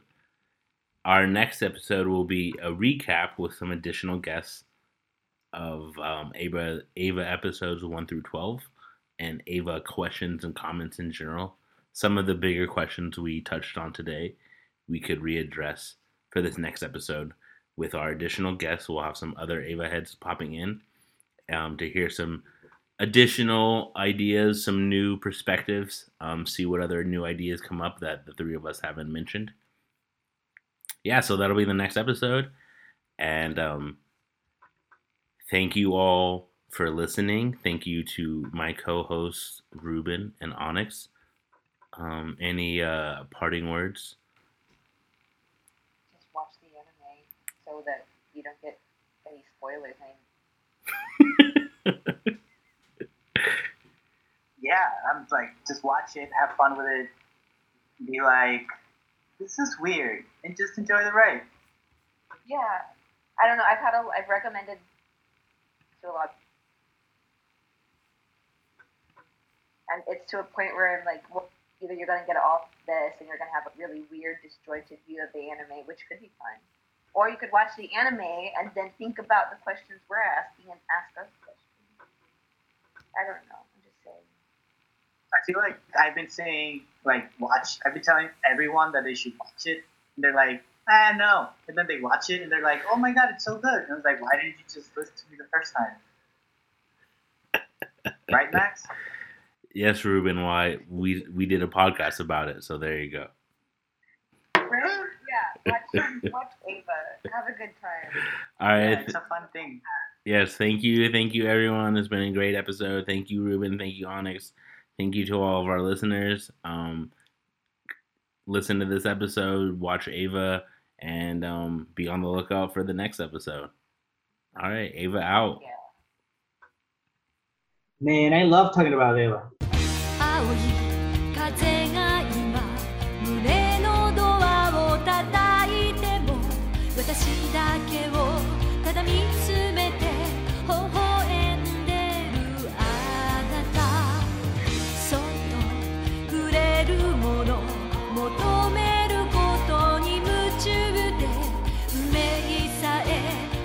知らない